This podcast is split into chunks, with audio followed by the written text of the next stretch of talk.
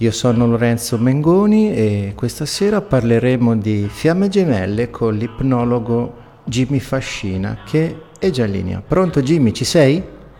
Sento bene, sì. Ottimo, ottimo, mi fa molto piacere. Bene. Caro Jimmy, bentornato qui sulle onde web di Radio Iride. Grazie.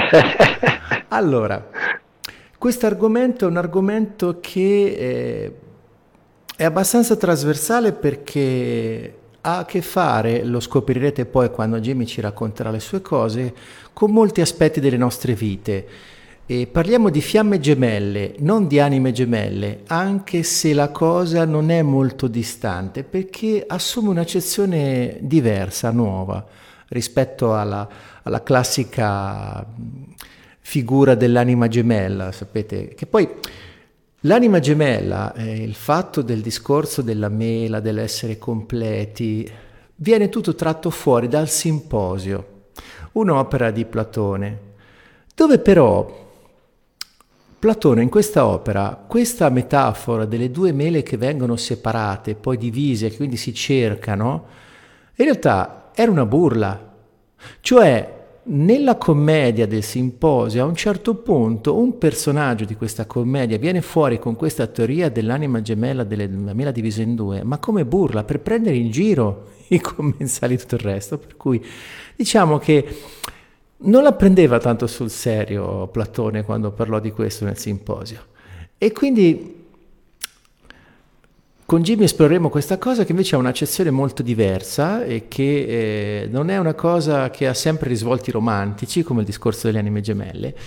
E quindi lo faremo con Jimmy che è già stato mio ospite, è un mio amico, lo conosco anche nella vita fuori dai media, è un amico di quelli preziosi. E quindi, caro Jimmy, Fiamme Gemelle, comincia a raccontarci qualcosa. Allora, tanto insomma per me è un grande onore e anche un grande piacere, anche solo perché posso risentirti e richiacchierare con te, che è una cosa che per vari motivi miei e tuoi diciamo, c'è, c'è purtroppo poco tempo per farlo, sì, per cui sì. eh, insomma è sempre bello. Allora, le fiamme gemelle è un argomento, devo dire, che in questo momento storico, mh, a livello in realtà ormai mondiale, perché non è più un qualcosa che può essere rilegato semplicemente a una collocazione geografica, ma diciamo un fenomeno in cui mi sono ritrovato in mezzo come ricercatore, eh, in realtà quasi sì eh, si sta, un fenomeno che sta in qualche modo, viene il termine esplodendo, ma non è il termine dato, sta divampando per usare una, per continuare la metafora delle fiamme, no? Cioè sta divampando sempre di più, espandendosi sempre di più, eh, devo dire a tutti i livelli, nel senso a livello mondiale, geografico, quindi a livello del mondo, e mh, sempre più persone, infatti Uh, io l'ho detto, lo dico in battuta e chi, vabbè, chi, chi diciamo, segue questo fenomeno in qualche modo ci si trova in mezzo Uh, ci si farà da una parte una risata o forse si arrabberà molto con me però io l'ho detto, l'ho definito in battuta e sta diventando quasi una psicosi collettiva anche se non è una psicosi collettiva però eh, qualche tempo fa mi è capitato che una mia amica cioè non solo una mia amica in realtà anche più di un'altra persona che conosco magari anche da un po' eh, mi, mi ha telefonato premetto perché se no non rende l'idea e non è chiaro quello che eh, perché io mi trovo a parlarne e eh, diciamo come mai lo definisco così mm-hmm. eh, io normalmente nella vita faccio principalmente l'ipnologo quindi come hai detto tu giustamente lavoro con l'ipnosi essendo ipnologo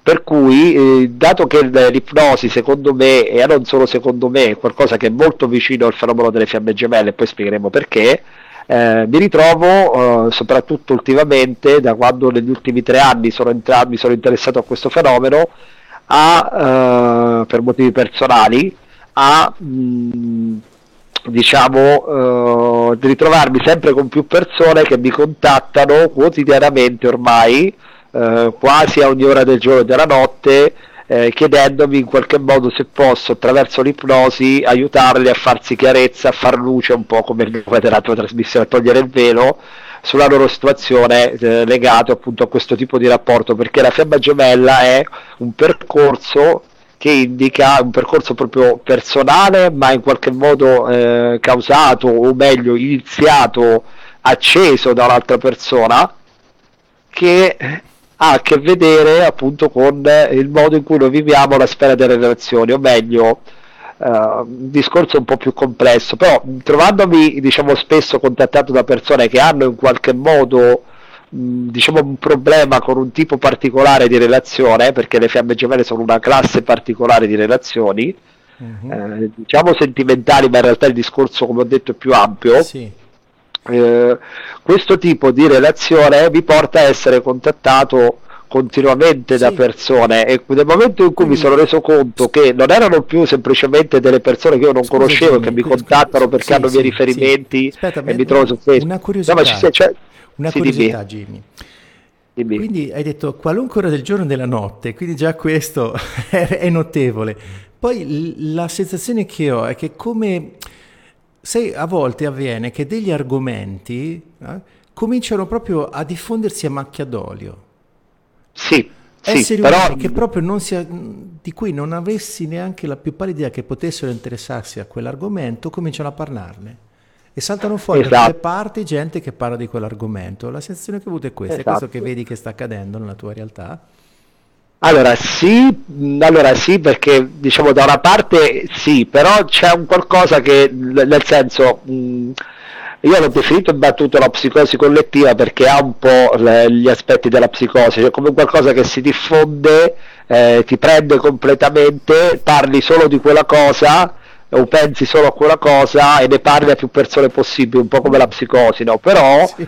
quello che lo distingue da un normale, diciamo, diffondersi di un'informazione a macchia d'olio, che non lo renderebbe diffi- differente per esempio da una fake news, perché le fake news sono delle notizie finte che si diffondono a macchia d'olio, che magari non sono vere. Quello che secondo me distingue eh, le fiamme gemelle dal fenomeno che quelli che si trovano a parlarne solitamente, poi purtroppo anche qui non è sempre così perché ci sono tanti ricercatori adesso almeno, eh, quando me ne sono interessato io meno, però adesso sono in questo settore, alcuni di questi stanno qui, eh, stanno lì, ma cioè non, è, non, sono realmente competenti secondo me sull'argomento, mm. mio modesto parere chiaramente, poi ognuno ha la propria opinione, eh, però quello che distingue questo tipo di argomento, questo tipo di fenomeno, che solitamente chi ne parla ci si è trovato in mezzo. E quando tu ti ci trovi in mezzo, non è che te ne appassioni perché ti sembra affascinante, ti interessi que- delle fiamme gemelle perché in qualche modo ti capita, ossia ti capita di trovarti in mezzo in questo tipo di relazione o di classe di relazione particolare che è diversa rispetto a quella delle anime gemelle, di cui può aver parlato per esempio Brian Weiss che l'ha resa molto famosa col suo libro Molte vite, un solo amore, è un tipo di relazione particolare per cui nel momento in cui ti ci trovi in mezzo lo vivi con la tua pelle in qualche modo allora te ne interessi e a far parte di questo mondo. Quindi tu non lo, non lo vai cercando in qualche modo fia- la fiamma trova te per certi versi o quantomeno quando tu trovi la fiamma ti succede un qualcosa che non ti è mai capitato prima per cui nel momento in cui ti accade in qualche modo ti cambia la vita per cui ti ritrovi in mezzo al framo delle fiamme e non lo sai. Molto spesso quando ti capita, nel momento in cui ti capita, non sai neanche eh, che è la tua fiamma gemella, che cos'è una fiamma gemella, magari tu concetti esatto, non ce li hai. Esatto, allora comincia a dirci, eh, almeno concettualmente, e poi facci un esempio di, di una fiamma gemella. Ok. Allora, cerco di spiegartela in questi termini. Chiaramente eh, anche su questo, purtroppo, essendo allora, mettiamola così, essendo un qualcosa di cui più o meno si può tracciare, eh, appunto come dici tu, un riferimento al simposio più o meno, in realtà non ci sono dei veri e propri testi antichi che parlino esplicitamente di fiamma gemella. Forse il mhm. primo che ne ha parlato mi sembra che sia stato il conte Saint Germain, ma purtroppo mhm. il conte Saint Germain eh, da un personaggio in cui si dice che sia esistito, ci sono alcuni riferimenti, ma è un personaggio mitologico leggendario, per cui... Sì, sì, sì, sì, sì, sì chiaro. Un po' come quello che è per la Bibbia.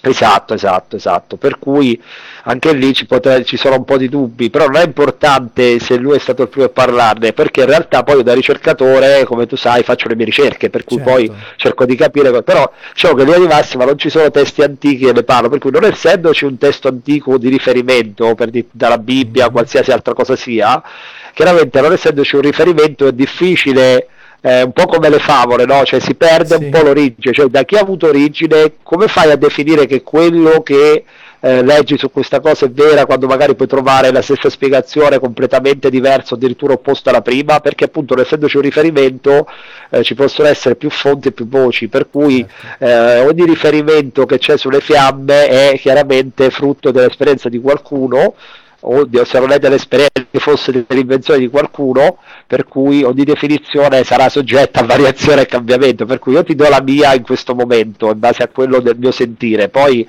ci saranno persone che in base a quello ti dirò, che ti dirò magari potranno intervenire chiamando dicendo ha detto una cagata grandissima, per cui ok, per cui va bene, io ti dico il mio sentire. Certo. Allora, mh, le fiamme gemelle cosa sono e in che, co- in che modo si differenziano dalle anime gemelle, eh, anche se pure qui ci sarebbe da parlarne. Mm-hmm. Allora, le fiamme gemelle sono, come ho detto, un fenomeno che ti capita, ma non è che ti capita nel senso che, eh, boh, eh, come una lotteria, no? Te, ogni, sorteggiano a caso, oggi capita a te, buh, hai vinto la tua fiamma gemella, no, non, non è proprio così, cioè sì, l'esempio, l'esempio direi che eh, sì, è carino. Eh, come dicono gli Oscar, the winner is, il vincitore è. Eh, the winner is, il vincitore è, anche perché di solito chi si trova in reazione di fiamma, eh, diciamo, come ha detto la mia amica Monica, tra un po' inizieranno, inizieranno come malaugurio a dirti ti auguro di trovare la tua fiamma gemella, per cui... quando mi ha detto questa cosa ho detto Monica è un genio perché ha fatto una battuta brillante, perché sì, chi chi, chi, chi diciamo è nel rapporto di fiamma capirà esattamente Rende perché sto dicendo questo, chi non lo ha adesso lo capirà quando, dopo la mia spiegazione. Allora, dicevamo, mh, il concetto di fondo qual è? La fiamma gemella o la relazione di fiamma gemella, o meglio il percorso, perché come qualcuno ha detto un percorso io mi ritrovo assolutamente d'accordo su questa definizione, è la condizione in cui, mettiamola così, eh, tu fai una vita abbastanza normale, anche se per me normale è terribile, però fai una vita normale, magari sei sposato, fidanzato, magari sei anche singolo, sei felice, non, non hai bisogno di niente, fai la tua vita regolare, quindi è una vita abbastanza regolare, talmente regolare che è come se tu fossi in un sogno, ok? Cioè, cosa vuol dire in un sogno? Mm, è come se tu stessi, eh, diciamo, dormendo, ok? Eh, siccome tu stai dormendo, la tua vita vive in una maniera ordinaria, eh, per cui hai delle certezze, delle cose che tu dai per scontato, che sono un po' la tua realtà, no? Mm-hmm. È un po' come Matrix, succede un qualcosa che in qualche modo ti sveglia, ossia fai un incontro con una persona, sì. solitamente solitamente di sesso uh, chiaramente opposto al tuo, quindi se sei donna incontri un uomo, se sei uomo incontri una donna. Certo. Non è necessariamente sempre così, però solitamente quando tu incontri eh, una persona e l'incontro con questa persona ti cambia la vita in maniera totale. Allora qualcuno mi potrebbe dire sì, ma che cosa c'è di differente? rispetto a una semplice relazione sentimentale in cui due persone in qualche modo uh, si innamorano perdutamente. No, c'è un qualcosa di più, se no appunto sarebbe una relazione d'amore ordinaria.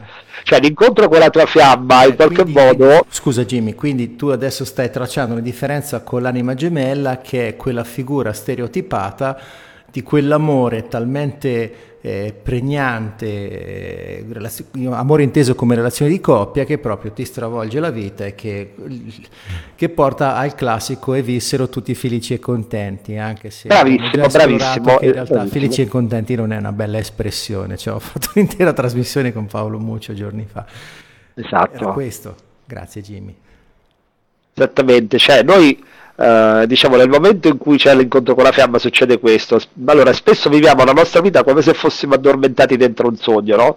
cioè siamo addormentati nelle nostre certezze pensiamo magari di avere il nome che abbiamo pensiamo che la nostra vita ruoti attorno al sì, nostro lavoro sì. e a svolgere ogni giorno pensiamo che, che, quello che abbiamo sia sì, tutto ciò che ci sia no? e questo Jimmy, questo Jimmy è, è una cosa che appare costantemente nelle favole sì, esattamente, diciamo esattamente sì. Anche Matrix Esa- è così, Matrix che hai citato tu prima, sì. parte che c'è Neo che fa la sua vita. Tranquillo. Assolutamente sì. perché in realtà, ed è interessante, eh, diciamo, quello che abbiamo descritto, cioè il, la favola, Matrix, eccetera, vi fanno riferimento allo schema del, del viaggio dell'eroe, certo. che è certo. praticamente di Joseph Camp. Quello che è interessante è che nelle fiamme lo schema è molto simile al ah, viaggio dell'eroe anch'esso, per cui è come vivere nella propria vita una favola, però andiamo un po' per ordine. Eh, diciamo quindi noi facciamo la nostra vita regolarmente e siamo inseriti in relazioni solitamente basati su ruoli che non sono stati né pensati né decisi da noi, no? che, mm-hmm. sono, che esistono per servire delle strutture, dei sistemi eh, diciamo che si stanno trasformando, cioè ci sono ancora ruoli come il matrimonio, eh, il lavoro adesso dipendente, il fare la famiglia, il fare figli, accontentare i genitori, mettere la testa a posto, essere un buon membro della società. E diciamo che si, sono tutte cose che in qualche modo adesso si stanno sgretolando, si stanno trasformando eh, perché sono qualcosa che è stato creato da qualcuno che credeva di fare un qualcosa eh, per il nostro bene, nel senso che quello che lui considera il suo bene ci viene trasmesso per cultura che è il nostro bene. E il problema è che noi dobbiamo cre- crediamo a questa cosa perché ci si deve credere, quindi ci identifichiamo in quei ruoli eh, che viviamo, che, quei ruoli che viviamo eh, che crediamo che sia il nostro io, cioè crediamo che di essere quello che facciamo, quindi diciamo io sono tuo marito, io sono tua moglie, io sono il tuo fidanzato, io sono eh, quello che la domenica fa questa cosa qua.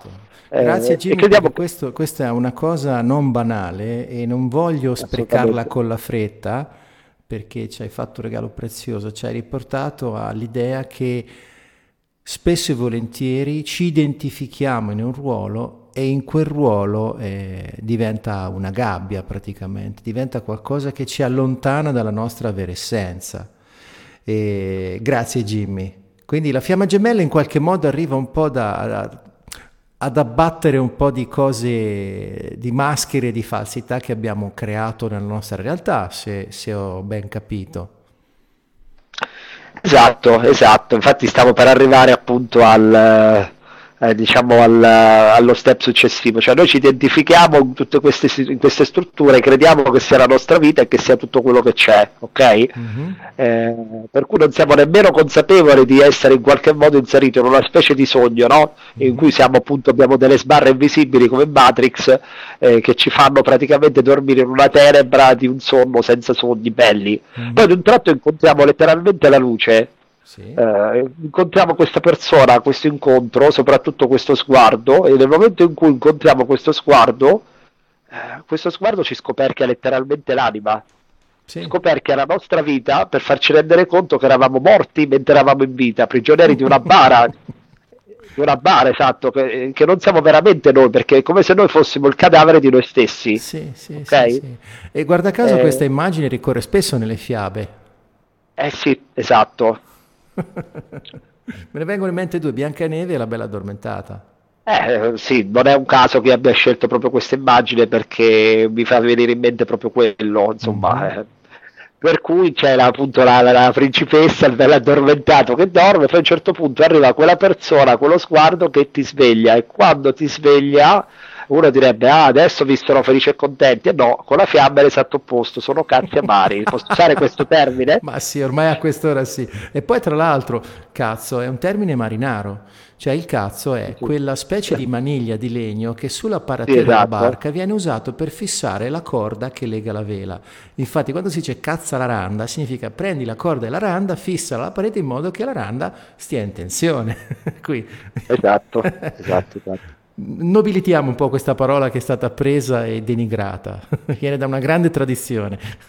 Assolutamente.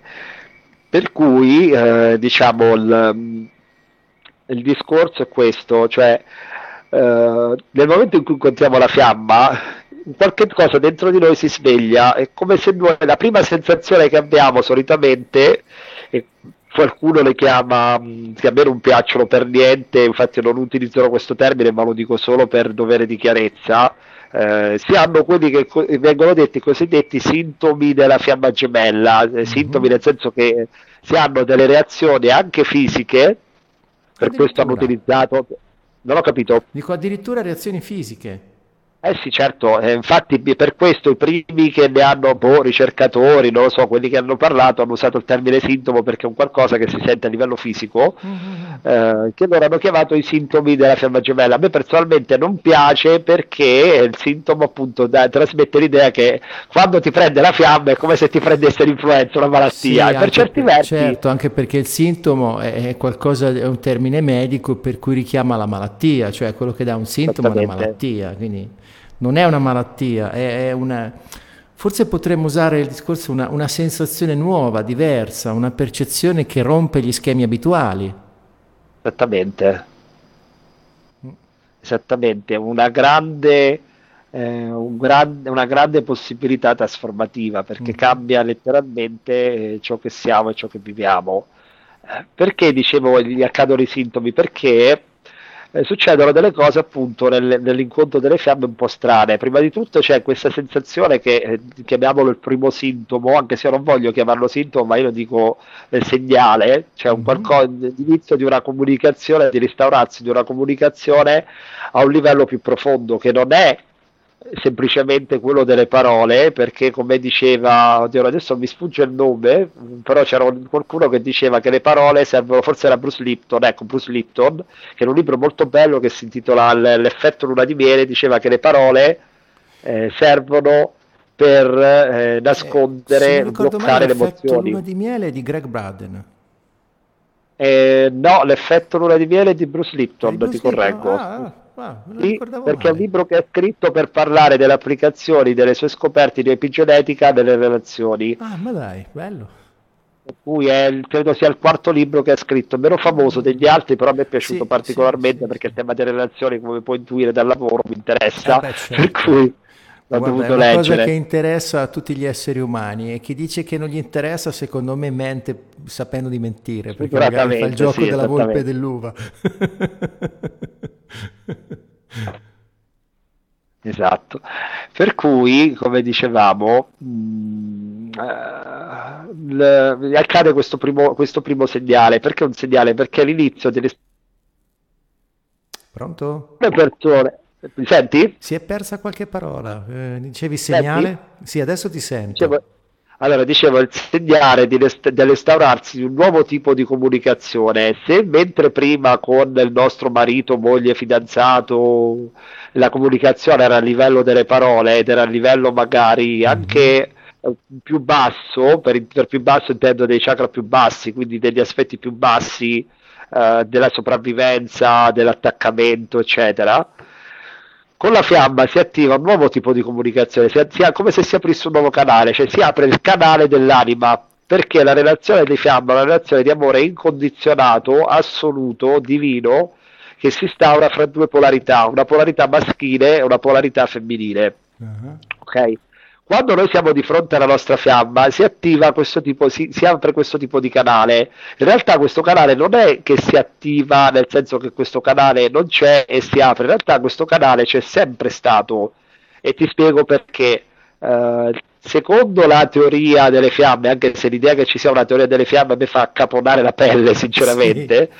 però la teoria delle fiamme dice questo. Ma, scusa Jimmy, per canale cosa intendi?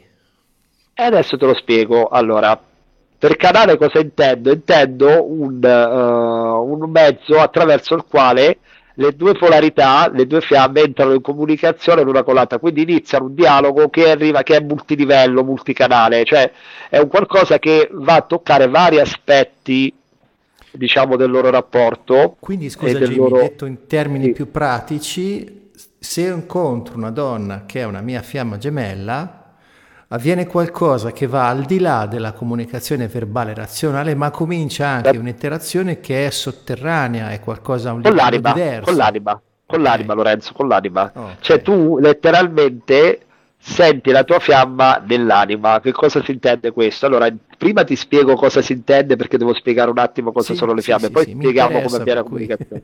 Se ti faccio domande allora, perché ho voglia di capire, Jimmy. Sì, sì, lo so, lo so Lorenzo, ti conosco, ti tranquillo. Allora, la teoria delle fiamme dice questo, ma in realtà anche la pratica, e ti spiego perché, perché io ho un approccio particolare sulle fiamme che è quello di non accettare o dare per scontato che la teoria che si gira sulle fiamme, che si trova nei gruppi su Facebook, negli articoli del web, nei video su YouTube, negli incontri dal vivo sia vera, ma eh, io la vivo in una maniera un po' diversa che adesso ti spiegherò. Allora, però la teoria, la teoria però eh, è questa, cioè originariamente il creatore crea l'anima, che è un frammento, diciamo, eh, del suo spirito divino, uh-huh. e con quest'anima crea un'incarnazione, cioè quest'anima diciamo, ha come obiettivo quello di entrare, vestire un abito di carne, quindi uh-huh. un corpo, e l'anima anima questo corpo, per cui eh, diciamo in qualche modo sveglia quel corpo lo fa diventare vivo cioè la vita che entra nel corpo okay. e lo anima il primo fattore quindi, che anima quindi domanda interessante a che scopo tutto questo? Allora, il, che scopo il, il creatore scopo, fa incarnare? Che scopo, una... secondo questo, questa sapienza, a che scopo l'anima si incarna? Adesso te lo dico, perché belle domande filosofiche, ragazzi. Allora, eh, da quello che ho visto io con l'ipnosi, perché sono un ipnologo e ho avuto modo di dialogare con l'anima delle persone attraverso l'ipnosi, mm-hmm. eh, l'anima definisce eh, diciamo se stessa come scintille, per cui ogni anima è una scintilla.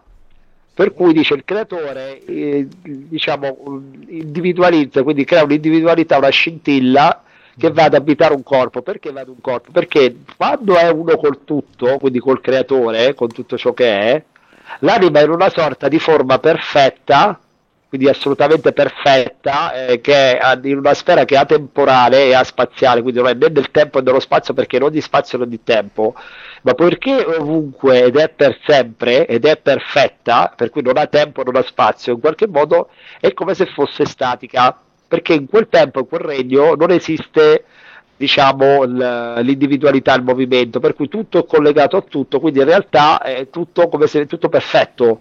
Mm-hmm. Allora, in questa perfezione manca paradossalmente l'imperfezione, cioè in questa componente altamente spirituale, altamente voluta, manca la materia, manca la materialità. Allora decide di fare un'esperienza sganciandosi, quindi individualizzandosi in tante scintille che entrano ad abitare un corpo perché vogliono attraverso il corpo entrare in quella che viene chiamata la terza dimensione, che è la dimensione materiale. In questa dimensione hanno la possibilità di fare un'esperienza con la materia, quindi di provare com'è sulla propria pelle a far parte della materia. Quindi sì, non essere per fare più... cosa? Cioè, capi... ok. Fatto perché l'esperienza della materia è ciò che manca al creatore manca questa esperienza della materia, quindi il creatore attraverso di noi è come se noi fossimo le periferiche del creatore, per cui lui può sentire, sentirsi, viversi attraverso questa esperienza materiale. A che ci serve? Perché? Per poter comprendere l'amore, sì. nell'universo tutto ciò che noi vediamo è, eh, detto così, sembra uh, sembra quasi la, la, canzone dei Beatles All You Need Is Love, no? Sì. Eh, tutto l'universo è amore, ma cos'è l'amore? L'amore è sostanzialmente quella forza che ci porta a essere tutti uniti, perché il creatore mm-hmm. è puro amore incondizionato. Per cui l'amore è quello che ci fa in, tutti incontrare, tutti eh, diciamo raggiungere e entrare in contatto, sì. è la forza di attrazione. Un esempio, una spiegazione meravigliosa di questa cosa c'è nel film Inception, no Inception, scusami, Interstellar. Mm-hmm. Uh, non so se l'hai visto, è un film sì, meraviglioso. Visto, visto, molto bello. Ecco, quando diciamo la, mm, la, ragazza, che adesso mi sfugge il nome dell'attrice, spiega cos'è l'amore e perché lei per, per, amore si fa non si sa quanti milioni di anni luce nello sì, spazio per ritrovare una persona, no? Sì, esatto. L'amore è ciò che ci fa muovere, che ci fa attrarre l'uno all'altro. Ed è la spiegazione che mi hanno dato anche le anime, cioè fondamentalmente nell'universo Dio è amore, ma per poter comprendere l'amore, noi possiamo comprendere l'amore più profondamente, il creatore può comprendere l'amore più profondamente attraverso ciò che amore non è, cioè il non amore, cioè ciò che è in qualche modo non è luce ma è buio, perché l'amore è una vibrazione ed è la vibrazione più alta che c'è, ma la vibrazione più alta sì. che c'è è luce Ok. Noi tu, noi tu, Quindi allora, nel qui e ora, nella materia, che ci viene a fare? Cioè, capisci, Adesso... l'anima che decide di incarnarsi nel corpo, nella materia, perché arriva nella materia? Perché fa delle esperienze nella materia, attraverso queste esperienze conosce la dualità, cioè capisce l'amore attraverso il dolore, capisce l'unione attraverso la separazione, capisce la separazione attraverso i momenti di unione, cioè attraverso le dualità, nel passare tra una polarità e un'altra, tra il maschile e il femminile, fra la gioia e il dolore, fra la luce e l'ombra, fra il bene e il male, fra il materiale e lo spirituale, fra la povertà e la ricchezza, eccetera, eccetera, attraverso i contrasti ha un'esperienza a 360 okay. gradi. A quel punto, Quindi in pratica, acquisito... scusa, facendo un'estrema sintesi, viene qui l'anima per imparare qualcosa che non può senza un corpo senza corpo, esattamente, esattamente. Per cui una volta che ha fatto questa esperienza e fa più cicli di questa esperienza, quindi più cicli di incarnazione, acquisisce una serie di lezioni via via sempre più profonde, più spirituali, che lo riportano, lo riavvicinano sempre di più alla vibrazione originaria del creatore. Cioè il, il mm-hmm. percorso è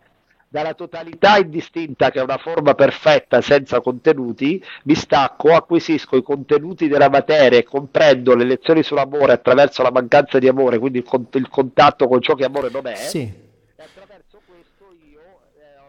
acquisito questa consapevolezza e questa sorta di evoluzione perché ho imparato più sfumature dell'amore a questo punto, ritorno al creatore imparando delle lezioni via via che mi portano sempre di più verso l'amore incondizionato, per cui quando mm-hmm. arrivo all'amore incondizionato che sì, è quello del creatore... Okay. Beh, Jimmy, una curiosità, mi sembra abbastanza chiaro, mi parla un po' perché non ti sento più, ci sei Jimmy? Eh, non sto parlando perché ti sto ascoltando, okay. Lorenzo. Ok, no, quando hai iniziato a parlare arrivava bassissima la voce, ogni tanto mentre parlavi, per fortuna, e solo per brevi tratti, qualche parola si abbassava di volume, ma niente di, di, di, di grave perché il tuo discorso era chiaro. Anche adesso che mi hai risposto, il tuo, l, l, l, ti ho sentito poco poco. Comunque, quello che volevo dirti, se mi senti, è quindi l'idea che mi sto facendo è che vorrei fare un distinguo, cioè l'idea che ho è che ogni anima che viene giù, che si incarna, quindi, ha un suo scopo, ha un suo qualcosa da imparare e non è uguale ah. per tutti, eh, può essere molto no. diverso. Assolutamente no, ognuno ha una sorta di scopo, uh, missione. In realtà non ha una sola missione, ma ne ha anche più di una, nel senso che ogni incarnazione ha un obiettivo principale, mm-hmm. però anche degli altri, delle altre sottomissioni, de- certo, delle altre certo. diciamo, lezioni. Però in realtà se noi, viviamo, se noi vediamo questo dal punto di vista della singolanima, se noi vediamo questo dal punto di vista del creatore dell'evoluzione certo. che l'anima fa secondo il creatore, è come se il creatore ci facesse... Mi senti? Adesso sì, ogni tanto dico, sparisce... Stai parlando con un microfono? Sì, prova a toglierlo. No, prova a tenerlo costantemente vicino alla bocca. Magari se, se mu- non, adesso non ti vedo, magari se muovi la testa e si sposta il microfono potrebbe essere che va fuori asse e quindi adesso non ti sento. Senti? Adesso sì. Senti? Eh, ogni tanto c'è qualcosa... Eh, Boh.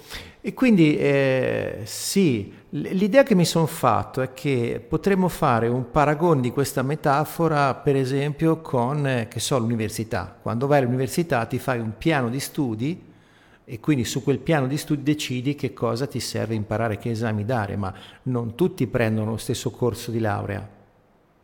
Certo, quindi è come dire, ogni anima a seconda di quello che ha bisogno, perché il discorso che fai da un punto di vista globale e generale, sì, ovvio, è, è corretto e mi piace, però se insistiamo solo su quello, forse rischiamo di perdere di vista quello che può interessare chi ci ascolta. Cioè, nella mia vita, sapere che esiste una fiamma gemella, a che mi serve? La domanda era... Pronto? Ehm, senti? Eh, a tratti, anche adesso, anche a tratti. Adesso non ti sentivo più. No, molto piano. Adesso? Adesso ti sento, prova un po' a parlare ancora. Scusate no. ragazzi per i problemi tecnici. Guarda, prova a togliere il microfono a questo punto. Aspetta, eh. Prova un po' a parlare. Non ti sento più, ci sei Jimmy? No, ho l'impressione che sia caduta la linea. No. no Jimmy, ci messo, Jimmy, ci ha messo in attesa, vediamo Secondo. un po'. Ti conviene abbassare il volume della radio. Perché... Renzo, ti conviene abbassare il volume della radio. Jimmy Eh, c'era. Aspetta, allora, aspetta. Jimmy. Fa- Scusa, facciamo una cosa, ti, ti chiamo dal, dal telefono fisso allora. Sì, chiamami dal telefono fisso e, e usa solo il telefono fisso perché la radio è un po' indifferita e quindi fa ritorna dentro, mi risento con ritardo. Bene, allora mentre aspettiamo Jimmy mandiamo una pausa musicale.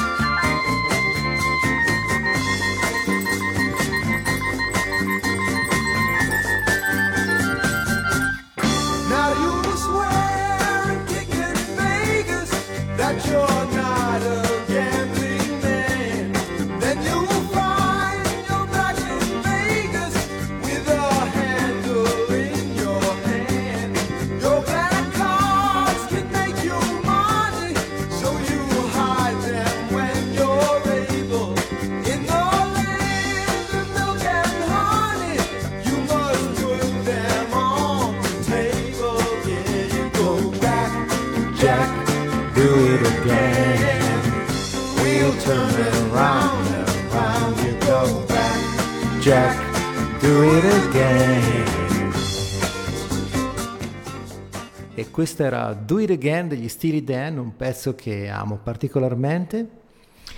E mi, mi, fa un po' da metafora delle ripetizioni, perché dice You go back, Jack, do it again. You turn around, around, you go back, Jack, do it again. Per cui dice Jack, lo fai ancora, ci giri intorno e lo rifai ancora, quindi basta, basta le ripetizioni. Le ripetizioni sono noiose e quindi per fare qualcosa che sicuramente non si ripeterà per un po', eh, ridiamo la linea a Jimmy che nel frattempo è tornato. Bentornato Jimmy, ci senti? Sì Lorenzo e grazie. Prego, grazie a te Jimmy. Allora, eh, Jimmy, io quando, quando faccio le trasmissioni con Jimmy mi diverto perché eh, è un amico e quindi con lui... E siamo qui a chiacchierare di fiamme gemelle. Quindi Jimmy, eravamo rimasti a parlare di eh, fiamme gemelle e eh, di che cosa possiamo aspettarci di inaspettato con le fiamme gemelle ed eravamo rimasti al discorso dell'anima che è vista come una frazione del, di Dio, per chi ci crede, del divino, che si incarna in ogni singolo corpo per, per il, nella necessità di imparare qualcosa facendo un'esperienza e quindi la fiamma gemella è connessa a questo scopo di imparare qualcosa. È così? Ci sono fatto una buona Assolutamente sintesi? corretto. Grazie. Quindi allora continuiamo, vai. Allora, riprendendo il discorso di prima e parlando di che cosa, eh, diciamo che, che, implicazioni ci sono nell'incontro eh, tra fiamme gemelle. Allora, siccome le lezioni più importanti che possiamo imparare quando ci incarniamo sono lezioni legate appunto all'amore, sia perché come ho detto l'amore in realtà è tutto ciò che c'è, uh-huh. sia perché le relazioni e l'amore in generale è quella tematica che in qualche modo ci riporta a fare i conti con noi stessi, uh-huh. quindi con le nostre paure, i nostri blocchi, eh, le lezioni da imparare, i nostri limiti e eh, fa esattamente eco con la canzone che forse hai messo, eh, diciamo distinto, ma non, eh, diciamo, non casualmente, che è appunto cioè le ripetizioni di cose che si ripetono, schemi che si ripetono, errori che si ripetono eccetera, perché come vedremo tra un po' le fiamme hanno molto a che fare con imparare lezioni e eh, non ripetere o quantomeno imparare dal, dai propri errori sì. per cui eh, tutto ha perfettamente e magicamente incastrato direi. sì, guarda, oltretutto poi caso, noi spesso ci sbattiamo con il caso, è un caso, è casuale, no, l'etimo di caso significa semplicemente accaduto. Mm-hmm. Per cui eh, eh, usare la parola è un caso è un nonsense, non ha nessun senso, stiamo dicendo niente, è come una supercazzola. Esatto.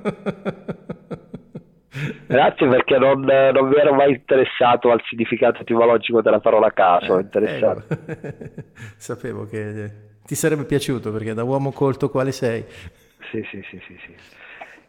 Allora, tornando un po' al discorso di prima, perché stavamo anche spiegando eh, cosa succede quando due fiamme si incontrano, perché non abbiamo detto anche perché si incontrano, perché giustamente è anche importante capire questo. Mm-hmm.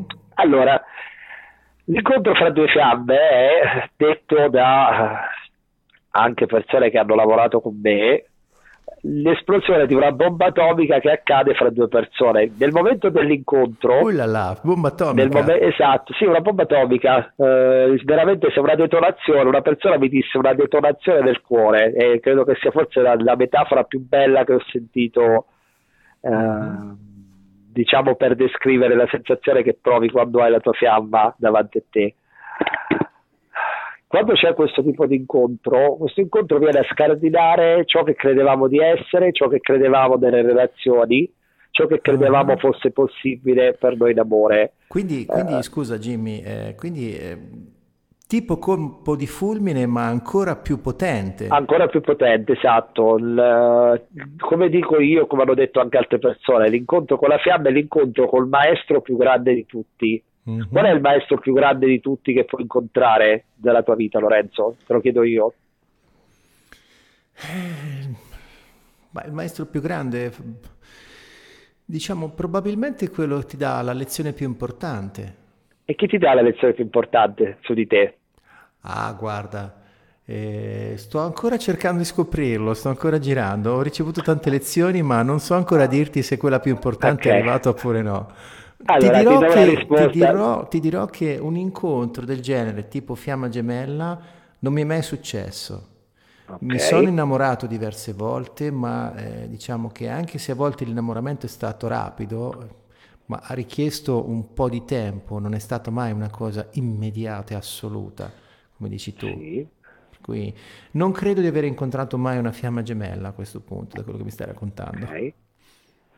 Allora, mettiamola così, il, il, più grande maestro che tu possa incontrare non è qualcuno che incontri fuori all'esterno di te, indovina qual è il più grande maestro? Te stesso. Per Vabbè, cui certo. fai un po' come Paolo Coelho nell'Alchimista, mi sì, sembra, sì, sì, è l'Alchimista dove lui fa una ricerca enorme per poi tornare all'inizio e scoprire il famoso viaggio dell'eroe, perché anche il, certo, l'Alchimista certo. è scritto certo. sullo, sullo, schema del viaggio dell'eroe, certo. e dove tu torni a te stesso. L'incontro con la fiamma in realtà è l'incontro con la tua fronte parte, come lo definisce una ricercatrice animica, Cosa vuol dire la tua fronte parte animica? All'origine delle fiamme, tornando al discorso della teoria, uh-huh è, come abbiamo detto, questa, questa scintilla si stacca dal, uh, dal, corpo, anche se non è un corpo vero e proprio del creatore, per individualizzarsi. Mm-hmm. Siccome però le, l'energia di questa scintilla è estremamente forte, perché insieme, eh, dato che, eh, che, l'anima è completa, cioè contiene eh, diciamo l'aspetto maschile e l'aspetto femminile, uh-huh. Uh, perché in realtà, anzi, forse il termine anima sarebbe anche riduttivo l'essenza, eh, perché l'essenza di, di, un, di, un, qualcuno contiene sia l'aspetto maschile che l'aspetto femminile, che sì. Jung chiamava animus e anima, no? Uh-huh. se, penso che Jung l'hai letto, per cui credo che capisci cosa intendo. Sì. Per cui sono un principio maschile e un principio femminile, perché dentro di sé il maschile e il femminile formano l'ermafrodito. L'ermafrodito, visto che mi citavi eh, diciamo i classici greci, era un una sorta di Dio potentissimo, cioè era, era sì. un'entità, un essere potentissimo, una potenza talmente tale che spaventava di dei perché era incontrollato per quanto era potente. Mm-hmm. Ok? Eh, allora, essendo, essendo metà, metà, maschio e metà femmina, quindi avendo entrambe le polarità, questa energia insieme unita è talmente forte che non c'è un contenitore materiale della dimensione, delle tre dimensioni che possa tenere questa energia. Sì. Allora, essendo che questa energia è mostruosamente forte, bisogna dividerla. Allora viene divisa in due, in due polarità, una maschile e una femminile. Queste polarità fanno, diciamo, quindi un'unica anima o anima unica viene divisa in due, in due polarità Mm-hmm. Una polarità maschile e una polarità femminile che entrano in due differenti corpi, quindi l'anima è la stessa, la fonte, l'origine è la stessa, sì. il, il, contenitore sono due, ok? Sì. Quindi questi due contenitori vivono delle esperienze facendo un proprio percorso mm-hmm. e questo proprio percorso, diciamo, è il percorso di una delle due fiamme. Sì. Anche se queste due fiamme sono divise, la divisione può essere geografica, perché possono essere in punti anche opposti della Terra, mm-hmm. uh, di età, perché potrebbero non avere la stessa età, sì. di condizione economico, sociale, materiale, uh, personale, psicologica sì, diversa o sentimentale, una potrebbe essere sposata e l'altra, quindi due percorsi, certo. però dato che l'anima è la stessa ed è in comunicazione, perché la stessa anima mantiene eh, diciamo per in meccanica quantistica lo dicono per, per il quantum entanglement, cioè il, sì, sì, sì. Eh, diciamo il, l'entanglement, l'intreccio che c'è fra tutte le particelle esatto. subatomiche in fisica. Una volta che sono entrate in contatto, perché originariamente erano unite, anche a, a, distanze infinite sono comunque in contatto indipendentemente dalla distanza, così dice la, diciamo, la, E questo è molto meccanica. poetico perché possiamo vederlo anche come il fatto che quando due particelle sono originate dalla separazione di di una particella originaria rimangono comunque connesse. perché in realtà, come ti ho detto, siamo tutto ciò che siamo è amore, essendo certo. l'amore, l'amore non può essere diviso, l'amore è unico, è un qualcosa sì, che sì, può sì, essere rappresentato ed espresso in vari, vari esatto. modi, però eh, eh il creatore... Cosa, cioè, sì, sì, sì, la cosa notevole è che proprio nell'esperimento fisico, tanto per rendere chiaro a chi ci ascolta la grandezza di questa metafora, hanno osservato che producendo delle, dei fotoni da una collisione di particelle. Questi fotoni sono stati originati da una separazione, uno spezzettamento ottenuto in questi acceleratori di particelle, di onde. Hanno visto che misurando lo spin di una particella, l'altra particella che ormai era arrivata a chilometri di distanza ha preso lo stesso spin.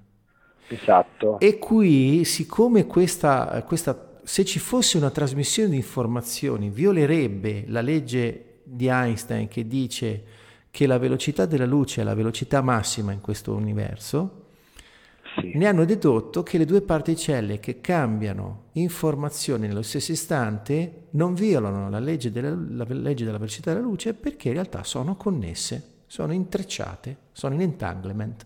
Esatto. Quindi un'unione che va al di là delle dimensioni dello spazio come noi lo, lo sperimentiamo fisicamente. Esattamente. Per cui a causa di questa unione le due anime sono sempre, sempre, sempre connesse fra di loro, per cui eh, qualsiasi cosa loro fanno in qualche modo hanno un effetto su, uh, diciamo, l'altro. Sull'altro. Esatto.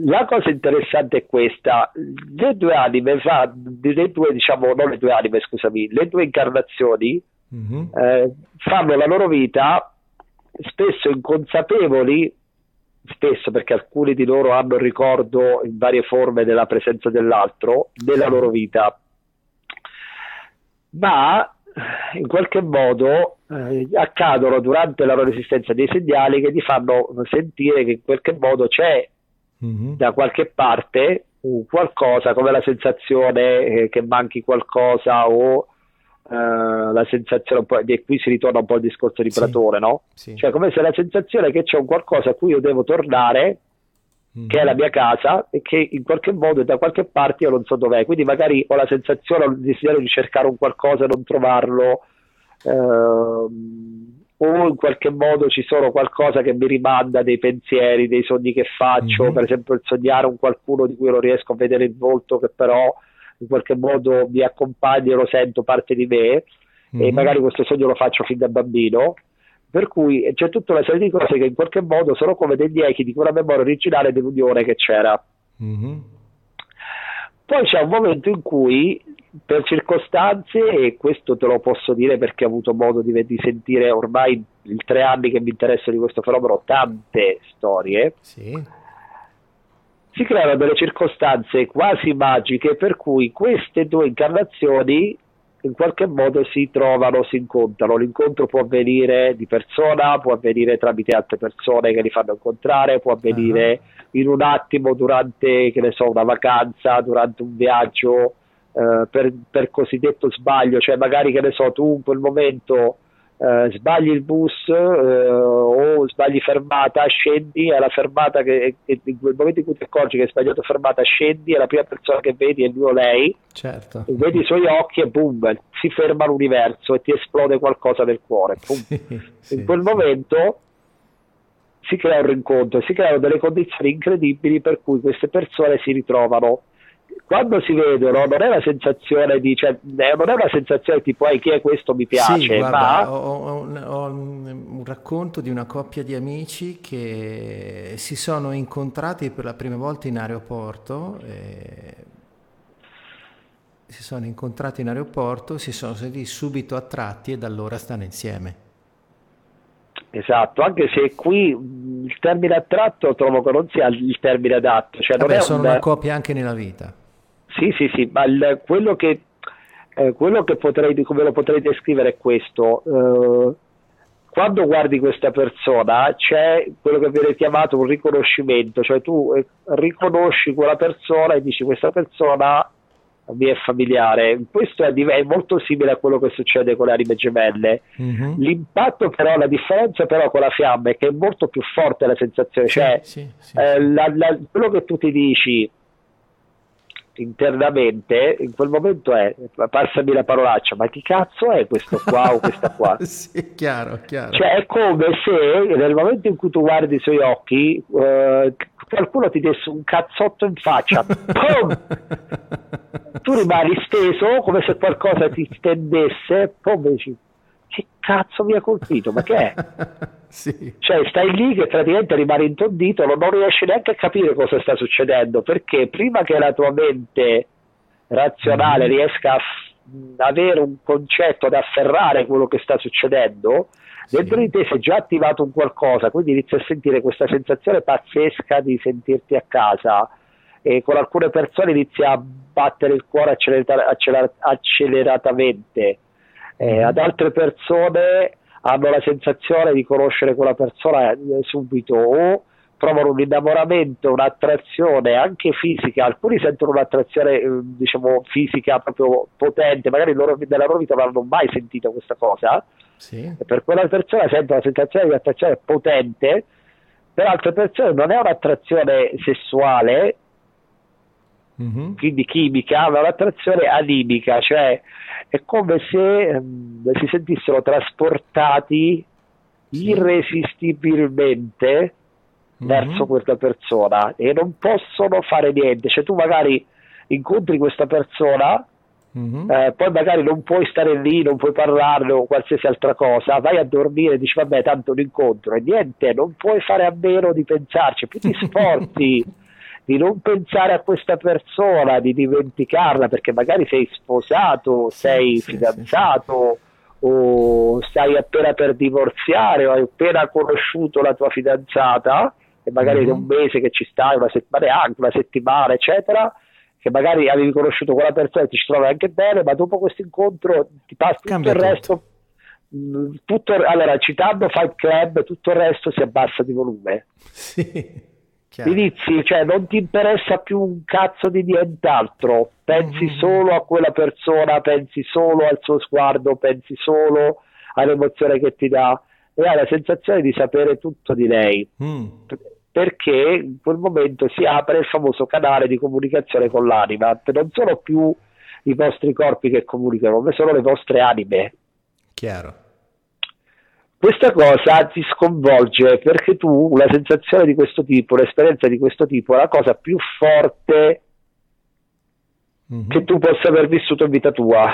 Niente è paragonabile, nessuna relazione precedente, nemmeno quella più passionale, quella più erotica, quella più per cui hai fatto follie, ti prepara a questo. Niente ti può preparare a questo tipo di esperienza, nulla.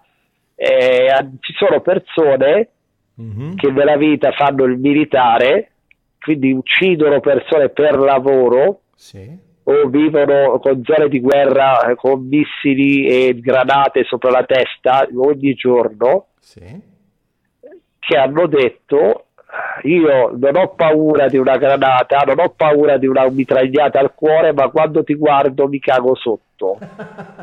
e stare con te è la cosa che mi spaventa di più del mondo. Un carro armato non mi fa cagare sotto come quando sono con te. Pensa te. Tu dici perché? Perché la fiamma non è una relazione che viene per portare nella tua vita l'amore, la coppia, le vissero tutti felici e contenti come nelle fiamme, ma viene per portare nella vita qualcos'altro, viene per portare nella tua vita luce perché appunto è una fiamma, quindi in qualche modo il calore della fiamma serve a illuminare perché più sei vicino alla luce intensa e più illumina la tua ombra. Okay, per cui la tua ombra quest- a causa della luce... Dimmi, questa dimmi. luce, diciamo che sì, porta luce, ma può portarlo anche attraverso un'esperienza che a volte può essere molto spiacevole. Eh, ci arriviamo. Eh, l'intensità del rapporto il fuoco che si prova durante questo rapporto e per più di una persona è letteralmente fuoco. Cosa vuol dire? Che poiché le due polarità animiche che erano separate sono vicine, in quel momento si inizia a ricreare, e questo io l'ho, l'ho visto lavorando con le persone, si crea un portale, cosa vuol dire? Ogni fiamma è il lato di una porta, uno di fronte all'altro, sono i due lati di una porta. Quando sono uno di fronte all'altro si crea un portale, cioè entra l'energia del mondo spirituale, del divino, attraverso la loro porta, perché creare è come se si creasse attorno a loro, e questo è un'altra cosa che i ricercatori hanno chiamato i sintomi della fiamma, o meglio le fasi della fiamma, la bolla d'amore, cioè si crea una sorta di bolla di spazio che è senza tempo, senza spazio attorno alle fiamme, per cui all'interno di questa bolla si crea una vera e propria bolla vortice energetico. Io non, ho, non credo siano state misurate due fiamme, almeno non ancora, da mm-hmm. ricercatori tipo Daniele Cullà, che è un mio caro amico che saluto, che non starà purtroppo ascoltando la, la trasmissione perché lavora, sì. però lui ha dei macchinari per misurare le energie ah. invisibili, ah. però eh, mi piacerebbe che un giorno Cullà, magari anche da questo stimolo, le misurasse. Quando due eh fiamme sì, sono una vicino all'altra. questa si... cosa, anche perché poi per poterlo fare serve proprio arrivare alla consapevolezza che due esseri umani stanno vivendo questo incontro tra fiamme gemelle e che quindi sarebbe eh, notevole poter misurare che cosa accade quando sono in, uno in presenza dell'altro. Cavoli. Esattamente, esattamente. E questo lo rende molto interessante. Sì, sì, sì. sì dicevo praticamente, eh, quando c'è l'incontro fra le fiamme, si crea appunto uno di fronte all'altro un portale, cioè si crea una sorta di energia perché le due, le due eh, polarità dell'anima messe insieme iniziano a creare una forza eh, attrattiva perché uno dei due ha la polarità magnetica, l'altro ha la polarità elettrica. Mm-hmm per cui si crea un campo elettromagnetico tra di loro, per cui c'è una sensazione proprio di attrazione, perché l'attrazione è data dall'elettromagnetismo, è sì. proprio fisica questo.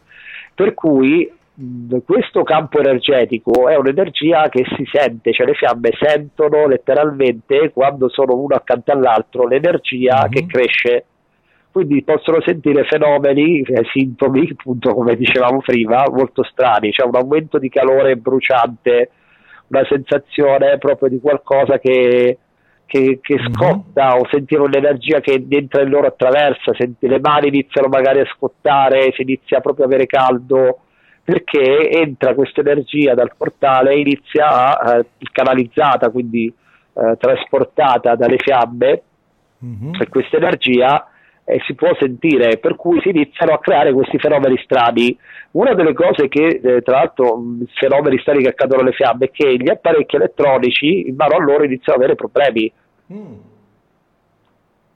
Addirittura. Tantissime, sì, tantissime fiamme, sicuramente quelle che ci stanno ascoltando perché so che alcune persone ci stanno ascoltando perché hanno addirittura che, che conosco e anche che alcuni che non conosco hanno condiviso il, il tuo evento perché l'ho visto, eh, sanno che mh, quando sono con la loro fiamma hanno spesso problemi con la tecnologia, perché è come se eh, il livello di energia è talmente forte che le componenti elettroniche, appunto che sono legate all'elettromagnetismo, iniziano ad avere problemi, quindi computer che si rompono, telefona- telefoni che si bloccano, componenti elettroniche, sì, che adesso televisori, DVD, cioè e questo te lo potranno confermare tante persone inserite in questo, in questo diciamo, eh, fenomeno.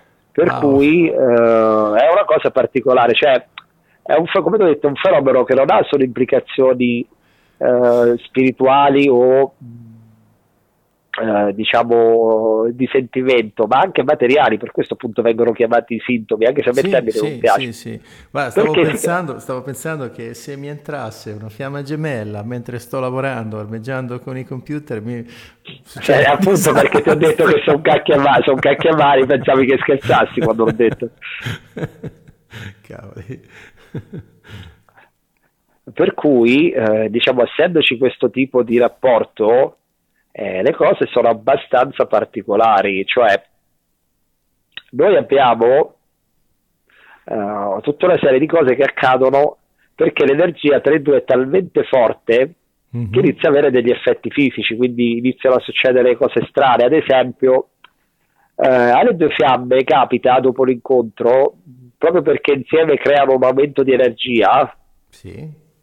Perché l'energia, eh, come spiega anche il nostro caro Sibaldi, ma è anche così perché si sa, si crea per differenza di potenziale, siccome entrambe hanno il potenziale massimo perché sono eh, due delle polarità opposte, hanno il massimo dell'energia che si crea, della differenza di potenziale. Mm-hmm avendo questa energia che si crea, questa energia in qualche modo va a fare una sorta di boost, quindi di, ehm, come ti posso dire, di eh, pompamento delle energie personali delle due fiamme. Quindi nel momento in cui sono a contatto iniziano a succedere delle cose strane, ad esempio, eh, si possono, possono accadere dei veri e propri fenomeni psichici, mm. quindi telepatia, eh, chiaroveggenza, eh, sensitività, eh, chiaro udito, chiaro percezione, cioè fenomeni che vengono normalmente, sì. io queste cose le utilizzo, le insegno anche per lavoro, ci sono dei, si attivano le cosiddette facoltà extrasensoriali, che poi in realtà mm. non sono facoltà extra, ma sono semplicemente un potenziamento o un utilizzo di sensi che normalmente sono sensi non fisici.